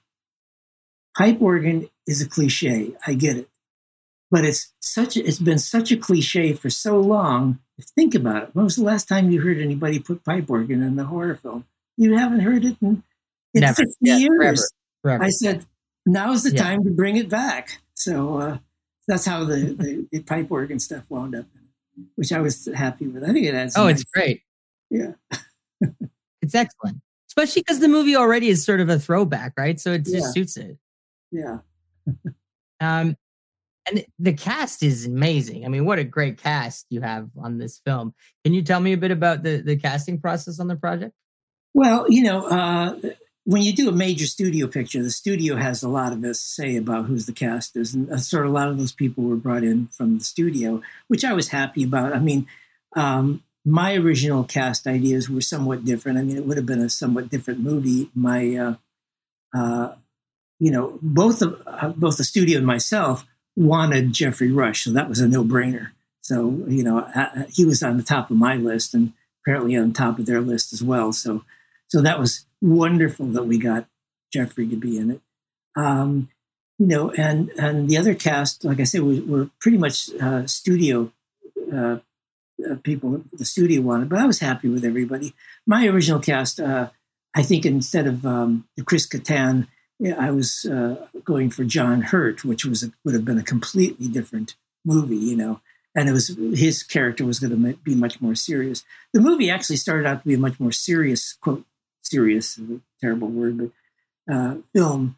Uh, but you know, we started getting uh, I, I, started getting uh, pages from the writers of Friends, and I went, I don't think this is going to be that serious. and it became very clear that what, they wanted was actually Abbott and Costello meet Frankenstein. And I said, okay, I can do that. You know, so so that was my approach to it: is is make the funny things funny and the scary stuff scary. So, and did Geoffrey Rush kind of get the tone of this right away? Like, was did you guys talk about that early on? Geoffrey Rush, I, I love Geoffrey Rush. He was great. Now, what happened was, I the first time I met him was over at uh, uh, Joel Silver's house, which was one of the old Frank Lloyd Wright houses. And uh, Geoffrey, uh, when I met him, uh, one of some of the first words out of his mouth, he says, "Well, I went to uh, the Art Theater last night and I watched The Black Cat with Boris Karloff and Bela Lugosi." I said, "You are my man." and I said, "I said, Geoffrey, okay, no, you know, not putting my movie down at all, but you're getting Academy Awards now. You're going to Academy Award dinners for uh, Elizabeth. And uh, I said, why would you, or Shakespeare, and I said, why would you want to be in House on Haunted Hill? And he goes, well, I'm tired of playing men in tights. I want to be an action hero. I said, you're my man. So no, he and he took it very seriously. Uh, you know, when we were shooting, I'd look over in the corner, and he'd be he'd be in the corner, uh, just uh, working, rehearsing, and stuff. He took it very seriously. So he he was great, and had a lot of good suggestions and so forth, and worked with with some of the act, other actors, and they worked uh, uh, things uh, you know together and so forth. It was great. And you know, another thing I'll tell you, one of the things that in the movie you'll see there's a sequence underwater you know, where we wrap his head with rubber, throw him in a thing. And, you know, and I'm thinking to myself when we're making this, I've got an Academy Award nominee, Academy Award winner, because like he won for, for the, the piano movie. Uh, uh, and I, I said, uh, what, what is he going to think of this, you know? And he was totally good with it. You know, he was totally good. You know, we wrapped him in rubber, threw him in his tank. We shot a sequence uh, underwater in the tank at down in Florida. At, uh, and uh, another good thing for me, by, by the way, when we were shooting that scene underwater, where they, they throw him under in the tank, is uh, I look over as a safety diver, and I, I said I said because I'm in the pool with everybody else, we're all you know in, in our swimsuits, and I said I said what's your name? He said Rick. I said well Rick what? Rick Browning. Rick Browning. We're in Florida. Rick Browning. Dad, you're not related to Ricou Browning, are you? He said, Yeah, he's my dad. I went, Oh my God, this is the son of the creature from the Black Lagoon here helping us out. Years ago, I remember meeting Geoffrey Rush briefly at a, a Toronto Film Festival event. And he was, I, you know, I don't know him. You, you, you would know this more than I would, but he seemed like a very nice person as well. You know, of course, he's incredibly talented, but he seemed like a very nice man. I thought, you know, was he the kind of actor on set that helped kind of uh, all the other actors kind of bring their A game because they wanted to keep up with him, and and he was a good cheerleader in that regard. Oh, most definitely. You know, uh, I won't say who it was. We had one actor who was, you know, nervous uh, about being in scenes with Geoffrey, and Geoffrey went over and like comforted, you know, and and was comforting and and uh, very supportive and stuff like that. So yeah, he was he was great, and I think because he was there, I think yeah, everyone was you know knew that this was like a deal, you know, that, that they should be uh, doing their best work. So uh, yeah, we had a great, but they most of them, were, you know, uh, solid actors anyway. So they were all solid actors. Oh, absolutely. And speaking of, we should talk about Jeffrey Combs. Um, now, you had worked with Jeffrey Combs before on Perversions of Science, but of course, here, you know, he's he, he's playing a uh, the heavy and, and a total nut job psychopath doctor. How did Jeff get involved in in the picture? Well, he was like, you know, uh, uh, uh he was like somebody that I just wanted to be in the movie, and I, I I called him up and I said, I said, would you do this part? I said, it's small, but I really would love to have you on the set. And uh, yeah, and he was happy to do it. And, and uh, you know what's what's interesting about it is he's really not in very much of the movie, but people think he's like the star of the movie. You know, because he's he's so his his has so much presence in the film. I guess.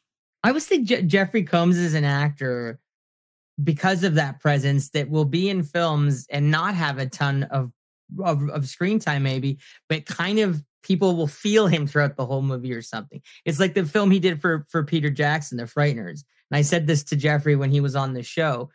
People watch that movie and they swear that jeff is in like the whole thing. He's not in it that much. And i think that's just because jeff has such mm-hmm. great presence as an actor. He, he does. He's one of the few like modern movie stars i think you know that that is in there with the jack nicholson and you know the and uh, and that kind of thing, and and so. you went on uh, to continue working with Jeff on on several other uh, projects. Do you like having that kind of relationship with an actor where you can use them in, uh, in lots of different things? And, and and does it help you kind of develop a shorthand with that actor? Yeah, I mean Jeffrey is just such a good actor, and yeah, we're on the same wavelength. You know, first of all, we're both Beatles fans, so it's like we're always talking about the Beatles. But uh, yeah, uh, no, it, it, I like having actors that I can sort of count on. I say, oh, you know, I can go get so and so, and they'll deliver the goods. Um, yeah, I mean, uh, uh, Jeffrey, you know, I, I, when I did Fear.com, I had him come on and play a, a, a detective, and then when I did um, Parasomnia, uh, I thought, you know, I really got to have Jeff in this, you know, and he was uh, gracious enough to come on. I, I, didn't have a lot of money when I was doing that. And He was gracious enough to come on and play the part. And I said, Jeff, here's the thing. I'm going to let I'm going to let you play. I'm going to have you play a film noir detective, which is a part he always wanted to play. I said, that's who you are in this movie. So he, he had a great time. And it was also fun in House on a Hill to see the little Peter Graves cameo. How did that come about? Well, you know, the part ca- called for somebody to do like one of those uh, unsolved mysteries thing. You know, the you know Bob Stack sort of thing or Peter Graves, and and they called up Peter, and he was happy enough to do it. So it was great. It was great having him there. I only I didn't get unfortunately too much time to talk to him because it was he was just there for one day, and we were you know very busy. So, uh, but I did. Uh, think I've got my picture taken with him someplace. But yeah, it's you know Peter Graves. He, he goes way back the movie is really atmospheric and i and i you know watching it again and i've seen it quite a few times but i watched it again to prepare for for talking with you today and like you know i i love the attention to detail in the production design and, and in creating a sense of atmosphere and and i know you've talked about in the past how sometimes in in in genre nowadays atmosphere is sort of left behind and and you know how important it is to a good uh, ghost story in particular um, did you guys spend a lot of time on the on getting production design right and building that atmosphere and getting that look for the film so that, that you could accomplish that? Well, yeah, I mean that was an important thing. I thought if we were going to do a ghost mo- movie, it really should have a really haunted feel. I was trying to like come up with uh, things that would help that along. You, um, you know, when I wrote the script with Dick, one of the things I put in there was the whole thing of when you went down the stairs, there was these cases with. Uh, you know the horse and rider and the you know all the plastinated uh, uh, bodies and stuff like that. And I wanted it to really have a creepy feel, you know, and uh, um, you know, and of course, setting it in a, a, former mental institution that's now being turned into a, a residence. You know, it was that, that was all stuff that I, I thought would help that. You know, in the original film, it's um, I can't remember the name of the house that, that they filmed in. Do you remember the, the name of the house from the original film? Yeah, I think it's the, isn't it the Ennis Brown house, I think. And it's still around, right? It, it is still there. Yeah, it's a, it's a landmark. I think it'll be preserved forever because it's a you know one of Frank Lloyd Wright's one of his best known pieces. You know, we actually looked at shooting there, and it just wasn't practical because what people don't know about that house is that the rooms are small, and it would be very difficult to actually film in there. Uh, that's why even in the 1959 one, they didn't film there. They shot, you know, they shot the exteriors, but the interiors were on stage. Right. I mean, the, the whole movie has this great Art Deco kind of aesthetic to it. Um, is that a particular aesthetic that, that you're fond of that you enjoy? Yeah, I mean, I, I that was one of the things that uh, Michael Riva, who uh, uh, was the uh, production designer at the time, he and I talked about that. Uh, sadly, he's passed away, but he he was uh, um, Marlene Dietrich's not son-in-law, but he was related to Mar- Marlene Dietrich in some fashion. Anyway, so he he had a good sense of Art Deco and so forth, and and that wasn't a hard uh, sell because uh, Joel Silver was in the Art Deco as well. So, you know, that, that everyone was on board with that. And we had a really good art department who understood it. There was a lot of drawings and stuff done. There was really a lot of pre production art that was done. One thing I wanted to ask you about that I think a lot of, um, you know, direct aspiring directors or young directors might not be as knowledgeable about is is lenses. On on um, on a film like this, you know, when you're trying to accomplish certain uh, moments of, you know, terror or uh, atmosphere, or you have people who are closed in in spaces and you're trying to accomplish uh, a sense of claustrophobia, how do you work with your DP or cinematographer in terms of deciding what lenses to choose? Well, I have to, you know, start by saying I, I have a, a, a substantial background in cinematography. I mean, I was a, a photographer when I was 12 years old, my parents gave me a four by five Graflex, which is like just a crazy camera to give to a kid, you know. So I learned, and back then, um, uh, shooting a four by five was about 50 cents a shot. And this is a long time ago. That was a lot of money, and processing it was about as much. So it was, you so it made you really think about composition and lighting and all that stuff. So I had a, a you know substantial background in that, and so when actually I can be kind of annoying to a DP, and I, and I understand because I will tend to be very specific, you know, and and sometimes step on their toes, and and if I've stepped on your toes in any DPs, I apologize, okay, but but uh, yeah, I mean, you know, because uh, but I think to be a really good director, I think. Um, you have to you should really know everybody's job on the on the on the set, and you should try and know it almost as good as they know it. Now, of course, you want to have people who are better than you are, but you should really know all of that stuff, and you should know sound and and lighting and camera work and lenses and so forth. So, uh, yeah, I mean, you know, I collect lenses. I have a collection of vintage lenses and it's funny because I was watching and uh, uh, some documentaries on uh, on uh, YouTube. One of them was about Orson Welles, and he was talking about that. He was saying the same thing I was saying, which is everyone should, you know, know you should know to be a good director. You need to know everybody's job. And the other thing was apparently Stanley Kubrick owned his own gear, which I didn't know till recently. He had his own cameras and lenses and stuff like that. So he was a collector of all that stuff. I didn't know that either. Yeah. yeah. In fact, he shot like Barry Lyndon and, and stuff with his own camera and his own lenses. So. so when you're working with with a DP, do you guys uh, spend a lot of time in prep going through and story like looking through the storyboards and discussing how you're going to achieve certain looks and certain shots or like what's sort of your your preparation like well, usually what i do is i, I will uh, get together with the dp and we'll look at stuff that we like and say okay this is the kind of look we're going for we'll pull up movies or stills or and I have a good still collection or even artwork sometimes and we'll look at that and say we, we want this kind of feel. So uh, and by the way, you know, one of the DPs I work with is the guy named Christian Sebaldt, who's a wonderful DP. And I first met him on House on Haunted Hill. He was the second unit.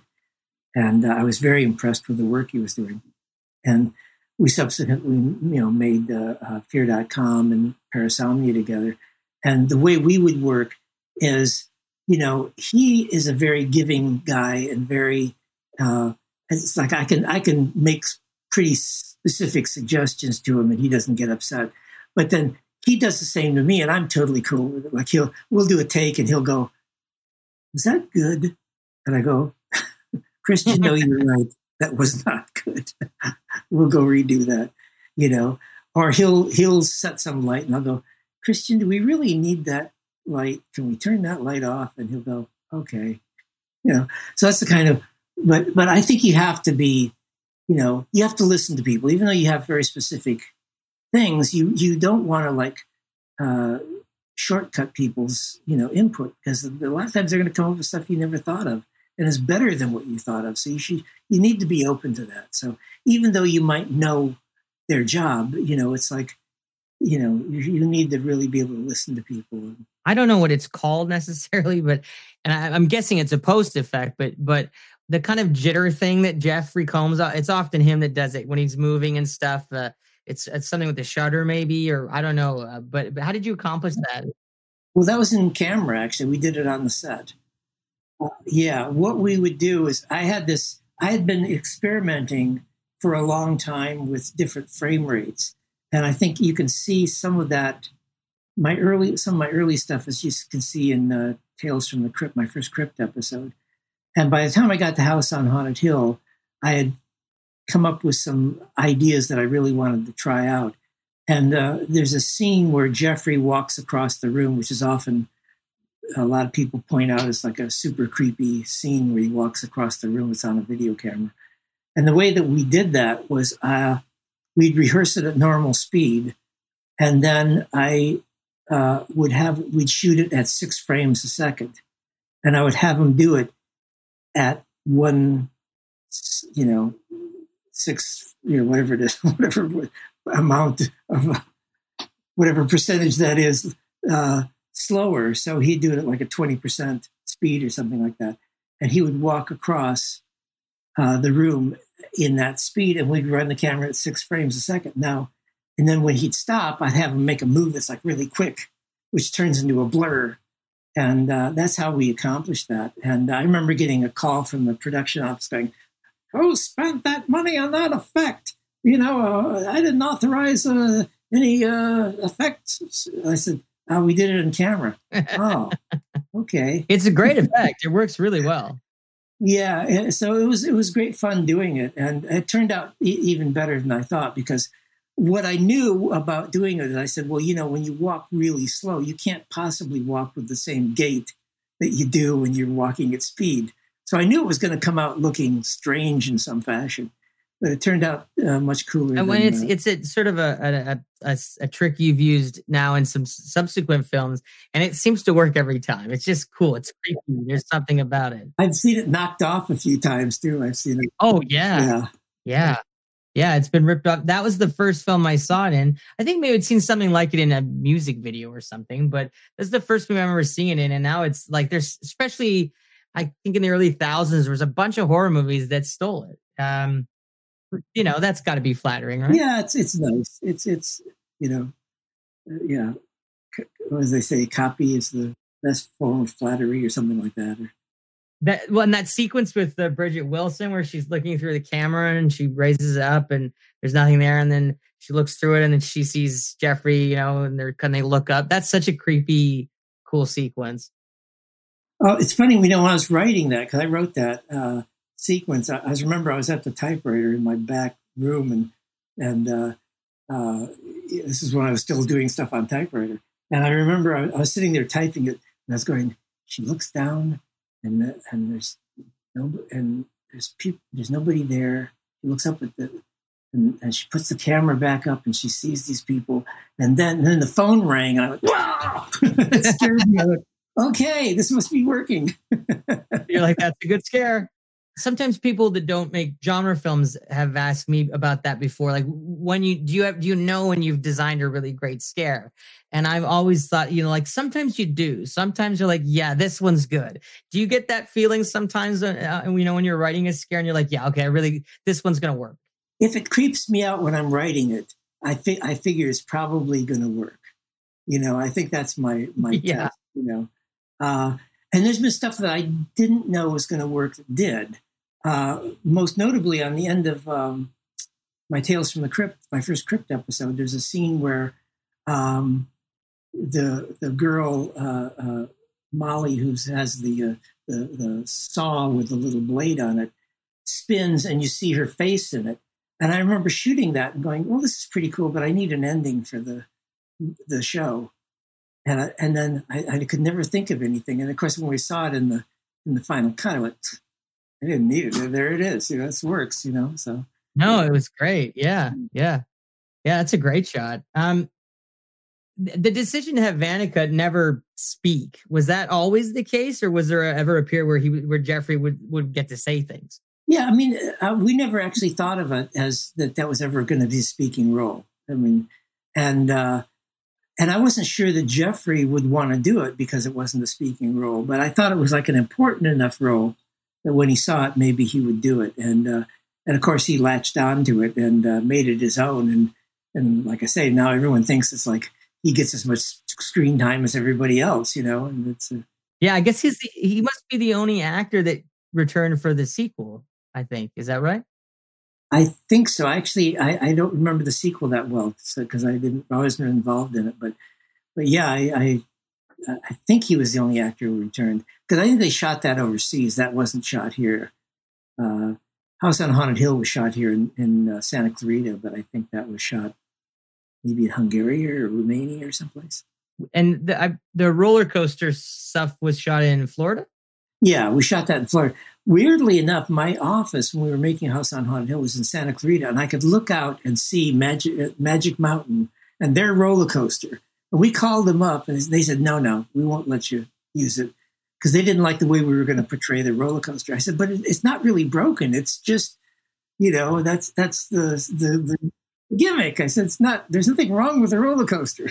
You know, but they didn't like the idea of showing the roller coasters running off the rails and stuff. So, so it was only Universal. We had to go to Universal, which is another movie company. they get it, you know. Yeah, that's I love that bit at the roller coaster with um, you know, when they're on the elevator and Geoffrey Rush is explaining stuff, and uh, I think it's James Marsters from the from Buff, of Buffy fame is the cameraman, right? And he starts yeah. jumping. Yeah, up he was great. yeah, he was yeah. great. Yeah, that was his, that was all him too. He was he came. oh, really? That. That oh, that's great. You know, I, yeah. I didn't remember that it was him yeah. in the movie, and so when I watched it again now, I went, "Hey, there he is." The design for the sort of darkness, it's sort of like a Rorschach meets Lovecraft type creature. How did you guys decide how to create it? I had a Lovecraft idea in mind when I was doing that, but but uh, what um, what the, the concept was I said the, the ghost should be actually an, it should be an amalgamation of all those people who died. And I thought, what, uh, why don't we get a bunch of girls with like branches on them and, and uh, uh, shoot it and uh, we'll composite it. And uh, I was able to get Bob and Danny Skotak because having worked with them on Creature to come in and do the effects on the movie. And they did a great job and they really latched onto it. I want to say something. People think that there's a bunch of CG in House on Haunted Hill, and there's not. There's only two shots that are CG. Everything else is practical, and that shot is all practical stuff that was composited, you know, and and co- co- composited electronically, but it was it's uh, it's still old school, and um, that was done, like I say, taking elements and then marrying them together and mixing other elements with them. So, yeah it's interesting because when I watched it, I could tell it wasn't CGI, and I was so I just wasn't sure how it was done because it doesn't feel like CGI. It, it, doesn't quite look like CGI, not to me. Yeah, no, it wasn't CG. The only CG shot there's only two CGI shots. One is there's a shot of Bridgette Wilson coming up the staircase when she turns from the from the mist into her, and uh, uh, from a ghost into her. That one shot, and then the only other shot, which is weird, is just like the rope burning on the on the thing holding the door. That's it. How did you accomplish the part where Geoffrey Rush is standing on the platform and the roller coaster comes flying right past him? Uh, that was comp- composited. We actually did not have him next to it because it would have been too dangerous. Yeah, he would have been safe. I mean, where he was, he wasn't that close to it. But okay. I was afraid, like just the blast from it, just the air going by, you know, could have thrown him off the side or something like that. So, So we actually shot those as two different pieces and composited. No, yeah, you you get yeah. the Oscar actor and, and then you so kill him. Wouldn't have been good. yeah, that would be bad. when you saw the finished movie, did, were you happy with it immediately? Like, what was your reaction to the to the film when it was all done? Yeah, I mean, I, I was like ninety five percent happy with it. I mean, I think I think that we accomplished what we set out to do. The only thing I was ha- unhappy with, I was always unhappy with the ending of the film. I thought I had an alternate ending, and um, you know, I couldn't convince the producers. At that point, we uh, we'd already shot uh, stuff, and and we would have had to go back, and I couldn't talk him into going back and fixing it. So, what what was the uh, alternate ending you wanted to do? Well, the alternate ending really was that that we'd bring the that the, the ghost would turn back into live, sort of looking people, and uh, uh, and through a series of things we'd never had. The only time you'd see the ghost, that ghostly thing with uh, any of the people's faces in it, was just with mm-hmm. um, uh, Famke. And then the rest of the time, when when the ghost hits Jeffrey and wipes him away, after that they'd turn back into the the characters, and then through a, circum- a, a bunch of circumstances, they'd wind up opening the door and and letting the uh, two the two people. You didn't like the thing of them like sitting there going, "How are we going to get down from here?" That whole bit. Oh no, that was fine. That was fine. Once they were outside, it was fine. It was the stuff that happened in between that I was not not happy with. I know that the people have, have uh, I saw online posted, "How did they get down from there?" And I, I was like, "Who cares? I don't know. The movie's over at that point." like, Actually, we did have a thing. I don't think it made it into the film, but uh, I think we did have like a. You hear a um, Coast Guard helicopter going, "Oh, we spotted a couple people on the building," you know, and, and know, How did the film do on release? Was it was it did it did it have a good release? Did it do well? Well, it made number one. We were, it was a huge hit, actually. Made number one, and I think worldwide it did over like 140 million dollars. You know, so it was it was great. You know, so I have no complaints about that. Were you ever in talks to do a second film? Um, no. What happened really was uh, they had right after House on Haunted Hill, they offered me 13 Ghosts. And I was just, I was ready to be shoveled into a grave at that point from making House on Haunted Hill. And I just didn't feel like I could, could uh, go through that again so quickly. So, uh, so I passed on it. And, uh, and then by the time um, they were doing this, actually, I was responsible for the sequel in a sense because I had uh, lunch with uh, uh, Steve Richards, who was in Joel's office, and I said, "I don't understand why you guys aren't making this sequel to House on Haunted Hill. It's a big hit." And I saw the light bulb go off in his head. so, uh, you know, but they never offered it to me because I think they wanted to do it, you know, fairly inexpensively, and and uh, you know, so it was fine. Did you ever see the second film?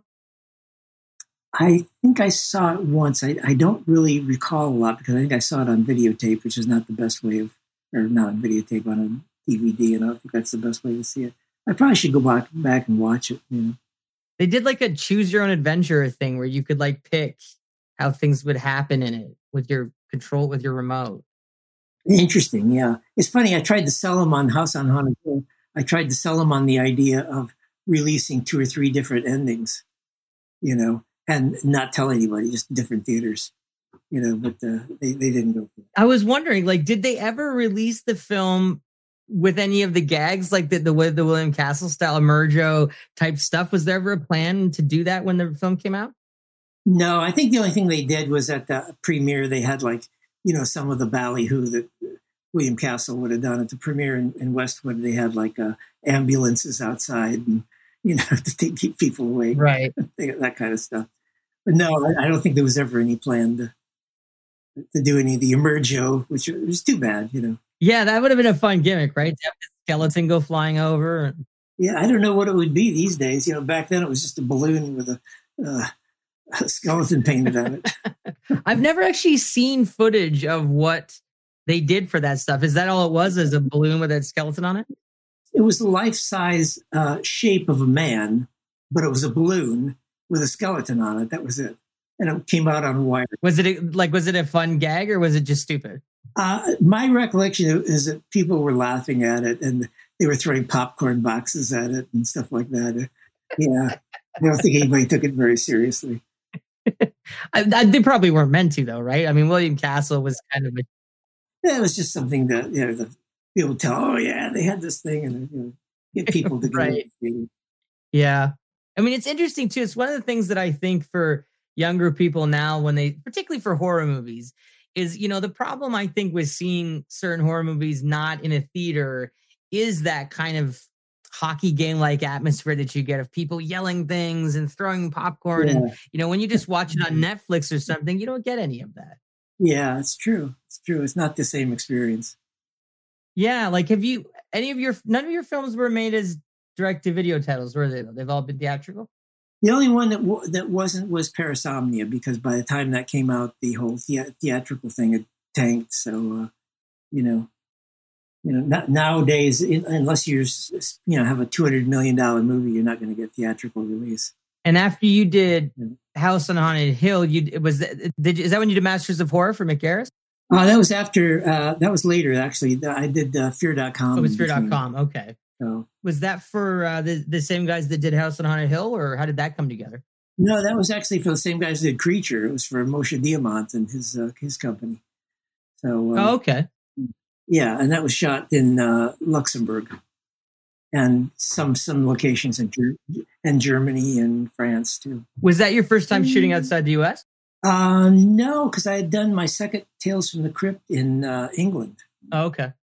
And uh, that was that was interesting. Yeah. How do you like shooting abroad? I like it. You know, I mean, uh, England was was an interesting experience. I mean, it was great. Uh, uh, one thing that's great about there is you get set dressing, and you know they'll show up with a door that's 400 years old, and you know it's like you get props and stuff you just don't get here. You know, right? Uh, what was weird? What was weird in England though was that we'd be shooting and if tea time rolled around and you were in the middle of the take, they'd pull a plug in the middle of the take. And I've never seen anything like that. Oh, they don't even finish the take? No, no, you'd be shooting and suddenly eh, camera shuts down. You go, what happened? Oh, it's tea time. Really? okay. I thought that was like an exaggerated yeah. thing. No, it is true, and I was I, I, was like shocked. I went, okay, that's that's interesting. it's a good thing you're a pretty like you seem like a very mellow director. Some directors would probably lose their shit over that. well, I was I was uh, slightly miffed at that because it was a very important sequence and and uh, when when it was difficult to shoot. But you know, what are you going to do? It's just you. That's what they do. So. Yeah, yeah. Another thing that was weird about it is I was shooting at Ealing Studios, which is a great old studio and but what was weird is I'd go there every day, and the guard at the gate every day would ask me who I am and where I'm going. And finally, it was like day 30, and I went, You know, I've been coming here for 29 days. You should know my face by now. well, and there's a lot of great crews out there, I'm sure. Oh, yeah, the crews are great. And, uh, and it, it was very much, I felt like I was making a Hammer horror film. It was, it was great. And what was Luxembourg like? Was it a similar kind of experience or? No, Luxembourg was very different. Luxembourg was very dark. I mean, Fear.com is, a, is probably the darkest movie ever made on every level. And, uh, and, and a lot of that's because Luxembourg, um, I mean, in, I think I was there for almost a year. And during that time, I think I saw the sun maybe six times you know, and it would rain every day, and it was very dreary.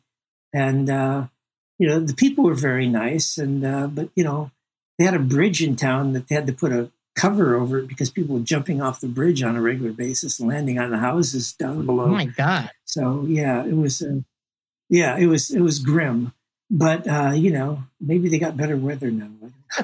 but they were very nice. Look, I like. Uh, I don't want to rag on them. The people in Luxembourg were very nice, and and we were able to get people from you know Luxembourg and Belgium and and um, France and Germany and stuff like that. It was a very eclectic bunch, and uh, you know it, it was it was fun making the film there. Did did that script sort of come to you through the film, the producers, or was it a project that you like? How did you sort of get get attached to the material? No, was, they already had this the script or the story that they wanted to make, and uh, you know, I was basically a hired gun on that.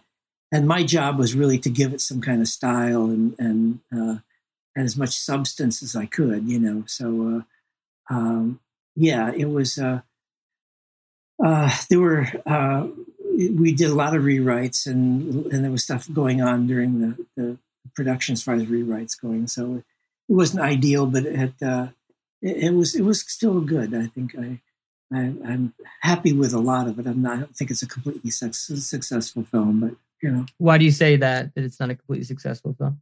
Well, because uh, I think that had we had more time, we were rushed into production because of uh, uh, there was going to be an actor strike, and because of that, uh, we were rushed into production. I think I would have liked to have been able to spend more time on the script and stuff like that. But but uh, I did have a great uh, crew, great cinematographer. Christian Sebaldt came on, and and uh, it's been reviewed as one of the most beautifully shot films. You know, so uh, I have to agree. I think Christian did an amazing job with it. I think Stephen Dorff is great in it too. It's, it's a really strong performance by him. Yeah, Natasha, Natasha was great. Yeah, it's uh, and of course we got uh, Udo Kier at the beginning of the movie. Gotta love Udo Kier. I met Udo Kier a few years ago at a Toronto Film Festival party. No, it was a Rue Morgue party. And uh, he's wacky. He was so much fun. I enjoyed hanging out with him. yeah, he's a fun guy. Uh, I had great fun with him. Yeah, he's neat, and he has some really great stories. He told me some really fun stories about, uh, you know, make. He's been making movies a long time. Oh yeah, he's been at it for a long time. Yeah, yeah. Stephen Rea, he was in the film. He was he's great. Stephen Rea was great. He was great to work with, and uh, uh, you know we'd get into long long discussions because uh, you know he's he's very uh, he, he, was very into political stuff having to do with the uh, with the Irish and all of that stuff, which which I'm not much into, and he was like filling me in on a lot of stuff. But we had some good, really good conversations he's he's a very smart guy. And, how was Stephen Dorff on the on the project? He seems like an actor who can be pretty intense. Was he was he was he intense on your show? Stephen, uh, yeah, he was he's very intense, but uh, we got along great. And uh, again, we were sort of he had played uh, Stu Sutcliffe in one of the Beatle movies, you know, the about the Beatles called Backbeat. And we had a lot of conversations about that. So we, no, we got along famously. He, I, I, I liked him a lot and I didn't realize when I was shooting it, I didn't realize that he was in uh, um, what was the called the Pit? Is that the name of the movie? Which one? It's the uh, he, I think it's called the Pit. It was like a little a Canadian film. Uh, oh, the Gate, the Gate, the Gate. The Gate. That that was it. The Gate. Yeah and I didn't realize he was the little kid. Yeah. you know, so that was great. And it was cool to see Jeffrey Combs in the movie playing a very not Jeffrey Combs like role. He, he, we hadn't got to see Jeff do much of that kind of thing before, so that was fun. Well, that was you know that's how I, I got him to do it because we were shooting overseas and we had to fly him in and you know and and uh, you know I said uh, you know you get to play a, a different kind of character you know which he was happy with you know he usually gets to play mad scientists and stuff like that. And I said, well, you're not a mad scientist. yeah, you're getting to go very far from Herbert West. One of the things I noticed that, that's interesting in the movie is that the movie's called fear.com, but then the website is called fear.com.com. Was that like because someone had the domain or something? Was it that kind of thing? You know, uh, th- that's one of the things I, I could beat Moshe up over because it's like, you know, they could have bought the they could have bought the website, you know, fear.com First of all, I'll tell you this. I was going to, I always hated the title because I didn't think it really suited the movie. And I, I, I told them I said, I won't make the movie if you call it fear.com. And I read that the, the, the, all the like mutilated bodies in Pratt's apartment were were real bodies by like some German sculptor or something. What's the story with that? I I don't know anything about that to be honest with you. Uh, okay. Uh, your guess is as good as mine. What was real, though, is that we had some torture sequences where we actually got a German dominatrix to come in and actually, because we had this conversation. We were, I remember we had this production meeting going, okay, we can either get some very expensive makeup effects guys to come in, or we just do this. it was cost effective just to do it. So uh, there's actually stuff we had to cut out because it was too intense there's actually footage shot in 35 millimeter that put your hair on and there. Well, I I read that the film originally got an NC-17 rating. Is that true? Could be. I don't know. I, I wasn't around when they were getting the ratings. I actually cut a couple shots out of the film out, out of the U.S. release because I knew it would never fly at Warner Brothers. So I I, I just took I took, made a preemptive strike and just and took took those out. They are still in the the uh, a Euro version. And it's interesting too, because I mean, the movie came out at a time where I think the internet was sort of still in a period where it was a bit of a wild west, and there was some pretty fucked up stuff that people were just stumbling into on the internet. Was that part of the fear you guys were trying to tap into with this film? Was that? Oh, oh yeah. You know, I'd gone to, I'd done research and I'd gone to a couple websites that this is really fucked up, you know. And I said, well, you know, uh, when you make a horror film, I think it's about telling the truth. And that sounds weird, but it's like, I, I think you, if you're doing a psycho killer, you know, you've got to portray him as a real psycho killer, not some, you know, you know, uh, bubblegum version of that. So, uh, so we, we made him very, very dark character, which is probably why, you know, some people didn't like the film is because it's very, you know, it's, it's very dark and, uh, and the real thing is dark. So I, I thought it was something that we had to, to, to do. So, you know, that's what I did. I was going to say that's why we used, you know, some real stuff in it. Was it the kind of movie though, because of the subject matter and the locations?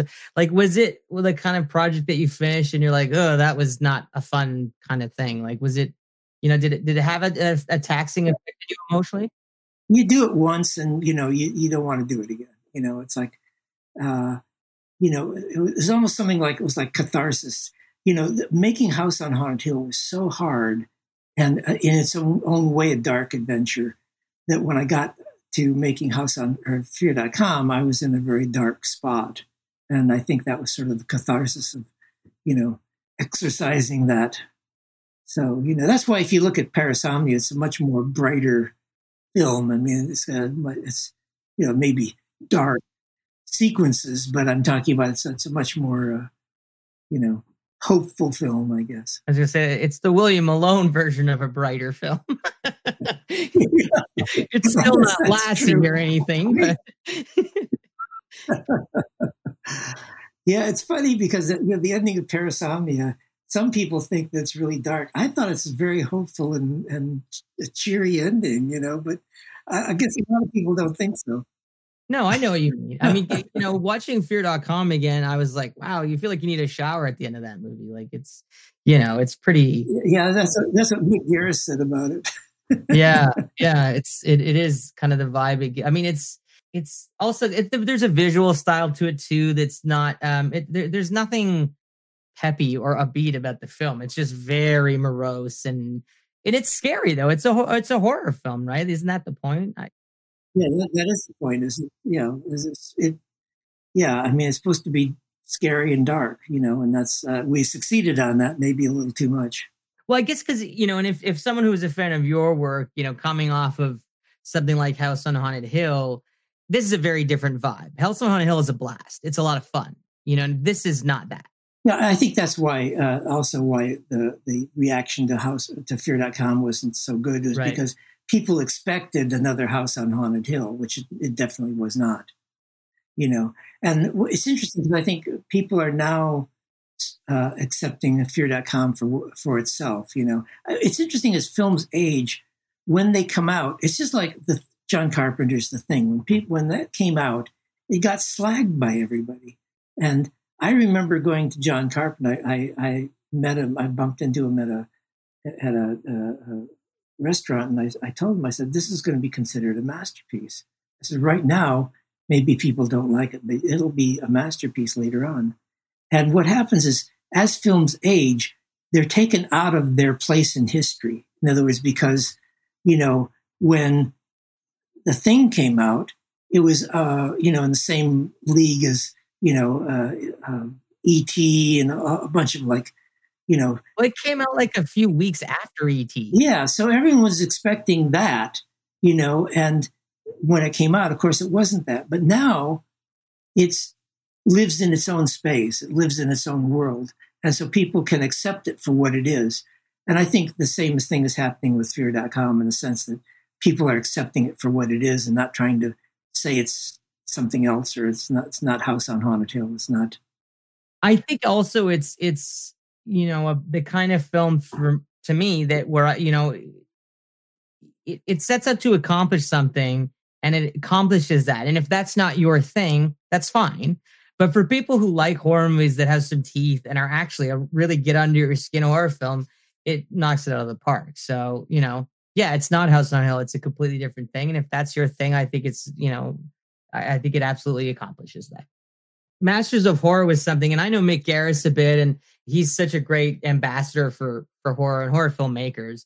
The Masters of Horror thing, you know, they, was such a cool concept and such a neat uh, thing that Mick put together, and seems like such a difficult thing to get up and running. And I don't, I don't know. I'll have to. I've talked to Mick about sort of how he did that. But were you attached to the, to to it very early on? Did Mick approach you about it quickly? Well, yeah. I mean, you have to understand the, the Masters of Horror thing started out as a dinner, and uh, and, and one day Mick was in my living room, and, and I said to him, I said, you know, we don't know any other uh, uh, horror directors because we, are not involved with them. You know, we, we make our own movies. And I said, we should have like a coffee clatch, I think was my word, of, of horror people. So he, he took it, took that and, and ran with it and created this dinner that we had over here in, in the valley here. And, and uh, at the first dinner, we had like Guillermo del Toro and, and uh, uh, you know, uh, uh, gosh, I can't remember, Larry Cohen and, and Wes Craven and just all these and Tobe Hooper and all these monster, you know, horror mavens. And and I remember the name came out of Guillermo del Toro because there was a, uh, a birthday party that was going on nearby, and Guillermo stood up and said, "Happy birthday from the Masters of Horror," and that's how it's how the title came. And we never took it very seriously; it was just a, a name. And we started having dinners, and then uh, Mick got the idea to turn it into a show, and he was able to, uh, uh, you know, get uh, some uh, producers to get on board who had the money to make it happen. And uh, yeah, I mean, for, from the get go, I was going to be one of the people who was, you know, going to be doing one of the shows. So, you know, he got you know John Carpenter and and you know all the aforementioned and, and Don Coscarelli and those guys and it was it was great. And the the premise of the show was that the directors could do whatever they wanted to do. They had final cut. They could do whatever show they wanted to do, and uh, they'd be left alone to do it as long as they came in on time and on budget. So that was the the premise of the show, which was a dream come true if you're a director, you know. So so you know, Mick made it happen. He was very supportive. It's interesting to to watch the series and see that some directors seem to have really flourished in the format and others not as much. Um, like you know, and I think, every episode is interesting in its own right and for different reasons. But but some people really seemed like they embraced you know doing it this way. And I know uh, Stuart Gordon, who is a, a, a good friend of mine and who I know you are friends with as well. He loved what the whole Masters of Horror thing was. He I, he told me he thought it was a blast because he said, you know, we had Mick put together great people and we got left alone because Mick was kind of in charge of this thing and you got to really do something that you wanted to do. Did you feel that way about about what you got to do with the show? Yeah, I mean, look, the only thing that Mick, the only constraint that Mick ever put on me was originally he handed me the script uh, and I was afraid of doing it. Uh, I wanted to actually do another script that they had, and I was afraid of doing it because it was I, I thought somewhat sedentary. And I know myself too well. I know that I, am a director who I can watch paint dry if it's on film. You know? so I didn't want to be making a film that was going to be so sedentary. And then, uh, and Mick really came to me and said, well, please, I, we, we need you to do this script. I said, okay. So I, I worked with uh, uh, the writer and, and we made a few changes on it. And uh, uh, most notably, originally it, it was uh, supposed to be instead of the musicians, they were like a it was a, a husband wife who was the, the husband and wife. He was like a cop, like a, a country sheriff, and and uh, there was like a, a, witch and stuff like that. And I said, well, let's know that, we've seen that. I said we've seen the country bumpkin witch thing. I said, why don't we make it something that nobody's ever seen before? Let's make it crazed musicians crazed classical musicians I said, you know, they've never gotten any love. Let's make. so that's that's what we did, and and uh, yeah, I mean, it was great because we were able to do whatever we wanted to do uh, within the constraints of the budget, and um, yeah, I mean, uh, it was it was a great experience, and and uh, I think the reason that some of the shows uh, that, the, that the directors didn't really flourish in was because I think some of them probably are more used to having a producer who's more involved in making like uh, putting constraints on them. And and some directors flourish by having constraints put on them. They do their best work when they have to like fight for something or you know and uh, uh, uh, and that was how some i think some of those things happened that'd be my guess i don't know really. yeah i mean i think the episode you did uh is one of the better ones. I think. I think it really. I think it's great. I think it works so well. It's so creepy to hear that you weren't that jazzed about the script. It feels so much like the kind of story that that, that you would like to tell. When I watched it, it just seemed like something from watching your work that would be up your alley. Well, like I said, I think it's because it was so much. The original script was so much up my alley. I went, no, you know, and uh, but once you know, once I, I started embracing it, and like I said, worked with the writer, and we came up with some some sort of quirky stuff. Then I, I then I, you know, I saw that it could be something that, that would be good, you know, and and uh, you know, we had uh, good makeup guys, and and uh, you know, it was a good team. It was a good team, and I, and I got a DP who actually wasn't their regular DP, but he was a really good DP, and and he totally understood what I what I was trying to go for, and and uh, we got along very well. So yeah, it's a great looking episode of the series too. It's I think it's one of the best looking episodes. The, the creature uh, is amazingly creepy, and it's kind of a it's kind of a sad tale, isn't it? It's it's kind of there's it's tragic. Yeah, yeah. Well, I, I think if you look back on a lot of my stuff, there's there's a sort of melancholy that sort of uh, goes through it, and I can't explain that except that I guess I'm a melancholy character in some fashion. I have a theory. i am going to share you uh, my theory about horror filmmakers that I've so over my career, I've gotten the great opportunity to get to meet some of my favorite horror filmmakers and horror directors. Guys, you know, and I, I got to write a movie with George Romero, who is a hero filmmaker of mine, and and I got to know John Carpenter, and I got to work with uh, with Stuart a bit, and and not we were working on something not long before he passed away, and um, you know, and I remember going to see the the screen of Parasomnia, and and I think Tobe Hooper was at that. I, John Landis was there, I think. Does that sound right? No, not John Landis. Uh, Joe Dante. Joe Dante.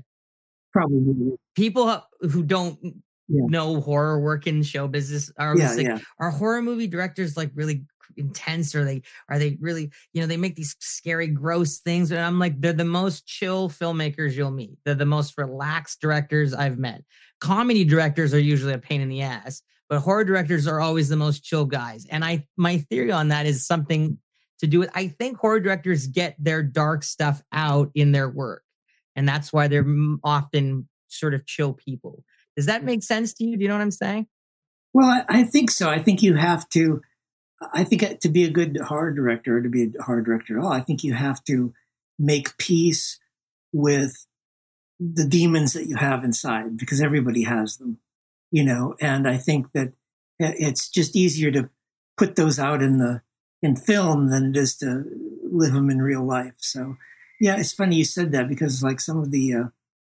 uh, I've worked with a few comedy actors and they're the worst people that you want to work with. I mean, a lot of them, you know. you know. totally. You know, it, it, uh, I can't I can't explain that. You know, they just are uh, they're curmudgeons. A lot of them are curmudgeons, and they're they're just cranky. And you know, I, will say that look, Chris Kattan was in House on Haunted Hill. He was not that way. He was great, but but just I you know, I've been on other sets and gone, oh my god. I know. I was on a set once, and I won't say who it was, but you know, a very well-known comedic actor, you know, kind of legendary in that in that sense, who I always thought was so funny was on this thing, and man, what a fucking grump! Like he was so grouchy, and I was so disappointed. Yeah, I, I wouldn't want to make a comedy, uh, the out and out comedy. It would be no, like the kind of comedy I would want to be making would be something closer to like the kind of comedies that I think Stuart Gordon was doing. You know, these Stuart did. I always thought Stuart's movies were hilarious, but they were Stuart's brand of hilarious. Well, I love, I love Stuart. Stuart was such a great guy. I'm so sorry that he's gone. Yeah. Yeah. You know, when Jeff Combs was on, we talked a fair bit about Stuart. And, and uh, he was such a, a cheerleader, too, for horror and for young horror filmmakers. Because when I met Stuart, I was pretty young. I was like 22, 23. I'm 40 now. And, uh, and I, his email was listed on IMDb, his personal email. And I just found it and was like, well, this can't be his email. So I emailed him and it was him. And I was going to LA for a meeting for a, a TV show I was going to do. And Stuart said, let's go grab lunch together. And we became friends and he would look up scripts for me and give notes. And, you know, I, he was wonderful that way. He was a really caring guy. He was great. You know, I, I'm, I'm still horrified that like the LA Film School, he was teaching at LA Film School and they fired him because he didn't have a teaching certificate. I'm going, is this the way our state works? It's like you get one of the best guys, and, and he was a great teacher. He was so so kind and and and uh, nurturing to the students and stuff. I'm going, that's bizarre. What? I mean, and you know, this is Stuart Gordon created organic theater, and I mean, can you imagine having Stuart Gordon as your teacher? yeah, it was insane. Yeah, yeah. Did you ever go in and like uh, speak in one of his classes or something? Yes, I did, and I actually I I've spoken at a couple uh, classes, you know. So, um, yeah, so it was it was great and uh, very very good experience. Yeah, good uh, good students and a lot of students willing to to learn. Have you ever thought about doing any teaching, teaching film or anything of, of that nature? I taught briefly uh, some uh, students. And the problem is I'm too truthful.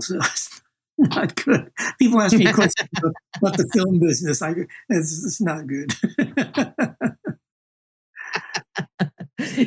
You're, they're all leaving going, I don't want to do this anymore.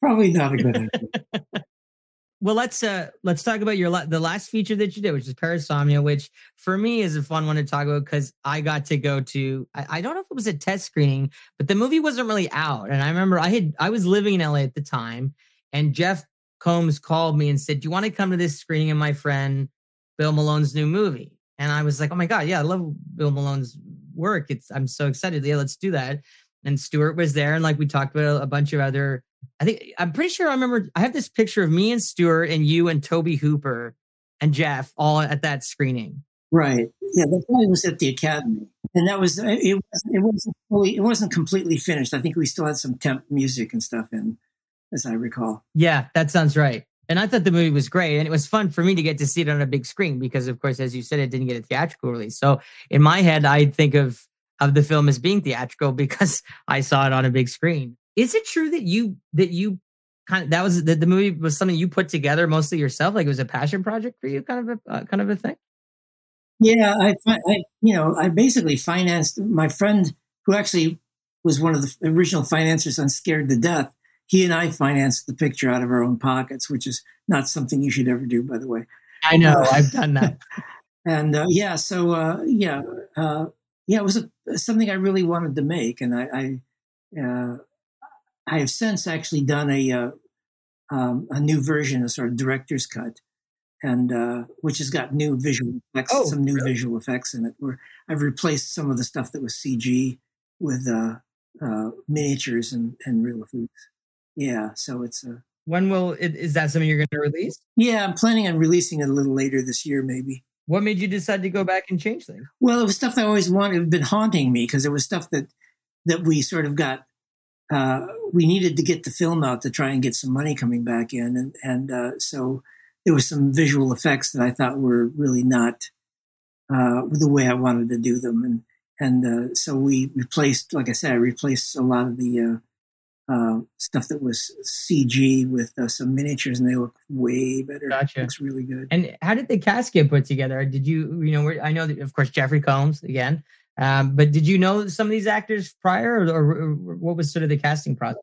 Well, Patrick Kilpatrick, I had known uh, from working on a show called uh, was it Sleepwalkers, or yeah, I think it was a show called Sleepwalkers. Yeah, that's the one. Yeah, yeah, yeah. And uh, and then I, I had, um, and he also with uh, uh, there was another actor too on that show that I used in Parasomnia, and then um, yeah, the cast, and then generally we put, just put out a casting call, and and uh, Sherilyn Fenn, uh, she came right at the very end. Uh, she was like the last person that we saw for that part as as uh, Laura Baxter, and she she was great. I you know I saw her immediately. I said, yes, that's that's the girl. So we got her, and, and I, we were very pleased. Patrick Kilpatrick's fantastic in the movie. He's really good. He's a great performance. Well, he's so menacing. You know, he's just got this. You know, and and and uh, I had actually originally had uh, was going to try and get uh, a name actor. I won't say who, but to play the part. But uh, they kept wanting too much money, and I said okay. So I, I got Patrick, who who uh, you know we, we, paid him a good amount of money, but he he came in and and uh, did a real good job, I thought. And I'd worked with him before, like I said, and he he, he added a real nice menace to the part. Yeah, he was fantastic. Um, and Sean Young. Sean Young, yeah, Sean Young. Sean Young came through uh, um, Jeffrey Combs because uh, Sean was uh, managed by the same manager, and Jeffrey suggested her, and I never thought we could get her in a million years, but but uh, I went over to her house, showed her the, the stuff that we'd shot, and she said she'd love to do it. So I was thrilled. So we threw her off a uh, story building. yeah, yeah. Um, I read on IMDb that one of the creatures was a design from Fair-Haired Child that you didn't use, and that you built the creature yourself. Is that accurate? Yeah. Well, what happened was it was actually I designed the creature actually for Parasomnia, and we were uh, doing Masters of Horror, and you know, I you know, I said nobody's going to see both of these movies. I might as well rip myself off. so, uh, so, but but I did the version for Parasomnia. I did the version that I actually thought it, it should have been because it, when I did the Masters of Horror, I had to like make it much more simple because just because I knew that the being a, a, TV schedule couldn't possibly get it done. So when we came to doing Parasomnia, uh, I thought, you know, I can I can make it more right. the character that I really wanted it to be. So not that I, not that I'm putting the, the other version down, but it's just it's, it's, it was just a practicality situation. The new version of Parasom that you that you said you put the uh, these changes on stuff like is it a finished thing or is it something that you're currently working on? Oh, it's it's done and ready to be uh, released. Actually, yeah, I just have to get it out there. So uh, yes, I'm just going to make some contacts and see see if I can get it released properly. Uh, but yeah, it's uh, yeah, I can give you some basic concepts. Like I said, some of the visual effects are different and much better, and the uh, and it's much more straightforward. There's the other one's got flashback stuff going on. This does not. It's it's a, tells it's the story's told in a very sort of linear fashion, which I think works for the movie much better like again, there was things even even though that I financed the movie, that I was being pressured at the time by uh, distributors and uh, other people to make changes in the film, and uh, and I and also get it out in time. So you know, we'd spent. Oh my God, I think we spent nearly two years making that film. So yeah, so you know, the time had come, but but now looking back, I was able to actually fix the things that I wanted to fix. Right. And, and I'm not doing anything that wasn't part of the original plan. This was all stuff that we wanted to do from the get go. Is it something you think you'd like? Uh, you're just looking for a distribution partner to put out the new cut, or?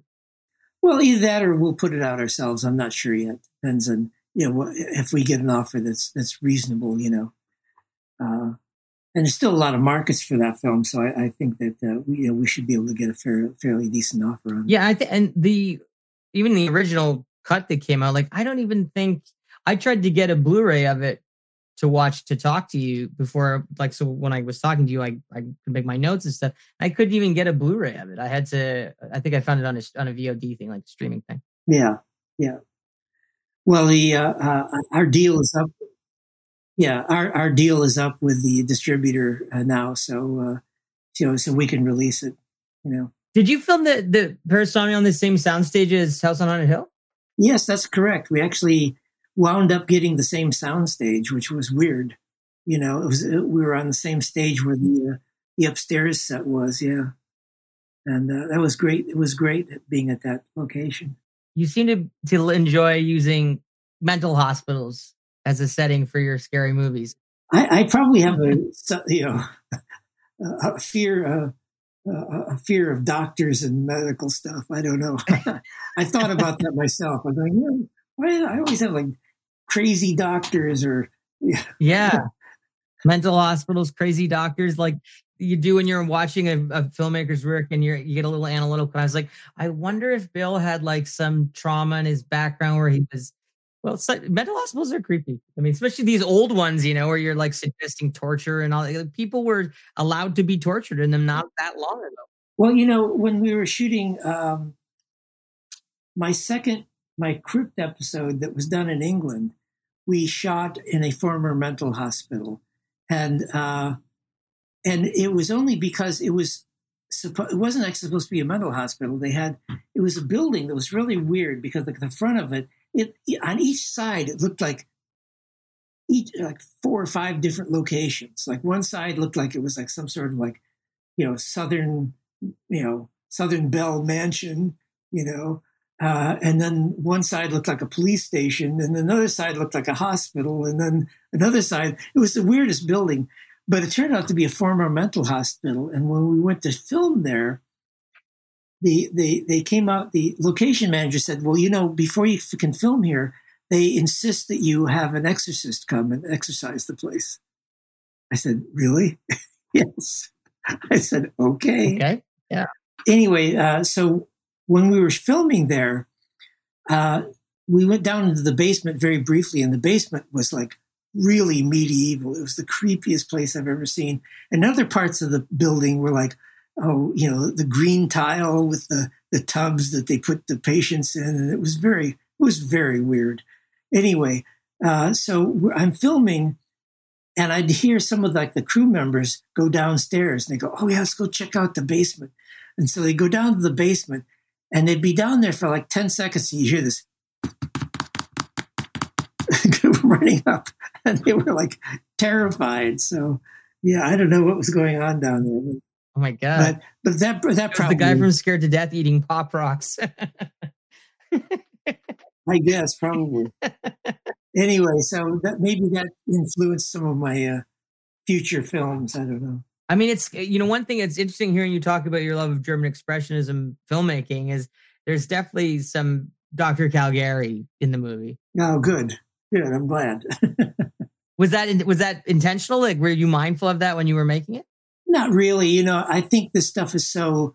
I've soaked it in so much that it's just like part of my being now. So I don't really think much about giving a movie style anymore. I think it's just this what just is just you know oozes out osmosis, I guess. and when the film came out, how did it do? Like, did it did it get a sort of a smaller release than you had hoped for? Or?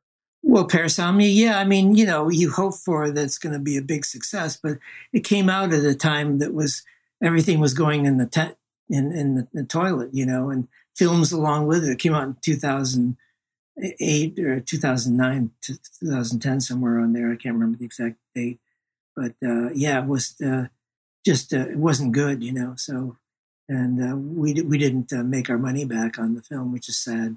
Well, it's a good movie. I hope people will see it. I hope anyone who's listening to this podcast that hasn't seen it will go and check it out and, and look for that new cut. What are you working on uh, these days, Bill? What's what's up next? Any are you putting anything together?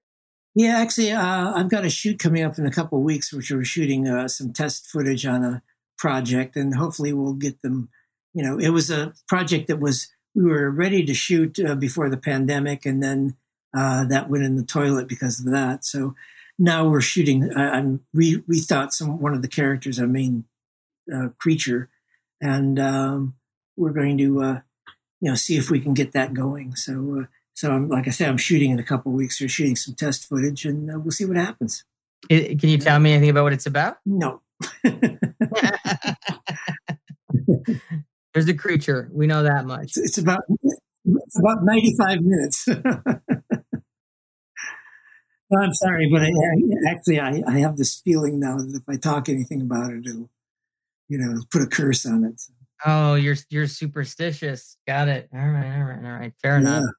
Well, thank you so much for coming on and talking about your films with me. I really enjoyed it. It's been a lot of fun. Well, it's been fun for me too, and and uh, thank you so much for having me on your show. Oh, it's it's anytime. I I love uh, your work, and it's it's been really enjoyable for me to get a chance to sit down with you and kind of delve in and talk about how you did all these great projects.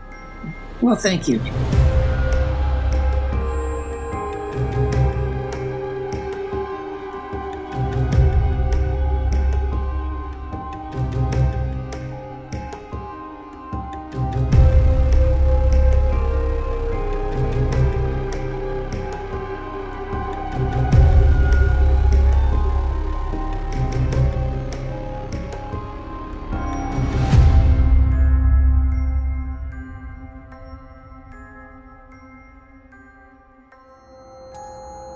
You've been listening to Kevin Lane's Spill Your Guts with host and filmmaker Kevin Lane. Kevin Lane's Spill Your Guts was created by Kevin Lane, produced by Jason Hill, and edited by Felipe Ojeda. The Spill Your Guts theme and incidental music was created by composer Mike Haddon. Original artwork and design elements generously provided by Matthew Terrian. Spill Your Guts is only made possible by the support of listeners like you. And the most important thing you can do to ensure that these amazing interviews keep coming is to simply get the word out. You can find us on Facebook by searching Kevin Lane Spill Your Guts, Instagram at, all one word, Spill Your Guts underscore podcast, and Twitter at Spill Your Guts underscore one, as in the number one. Be sure to post, comment, share, and like, but don't forget, good old fashioned word of mouth still goes a long way. And the best way you can support what we do is to just tell people about us friends, family, co workers, whomever, anyone with a pair of ears and a taste for guts. This has been Kevin Lane's Spill Your Guts. Thanks for listening.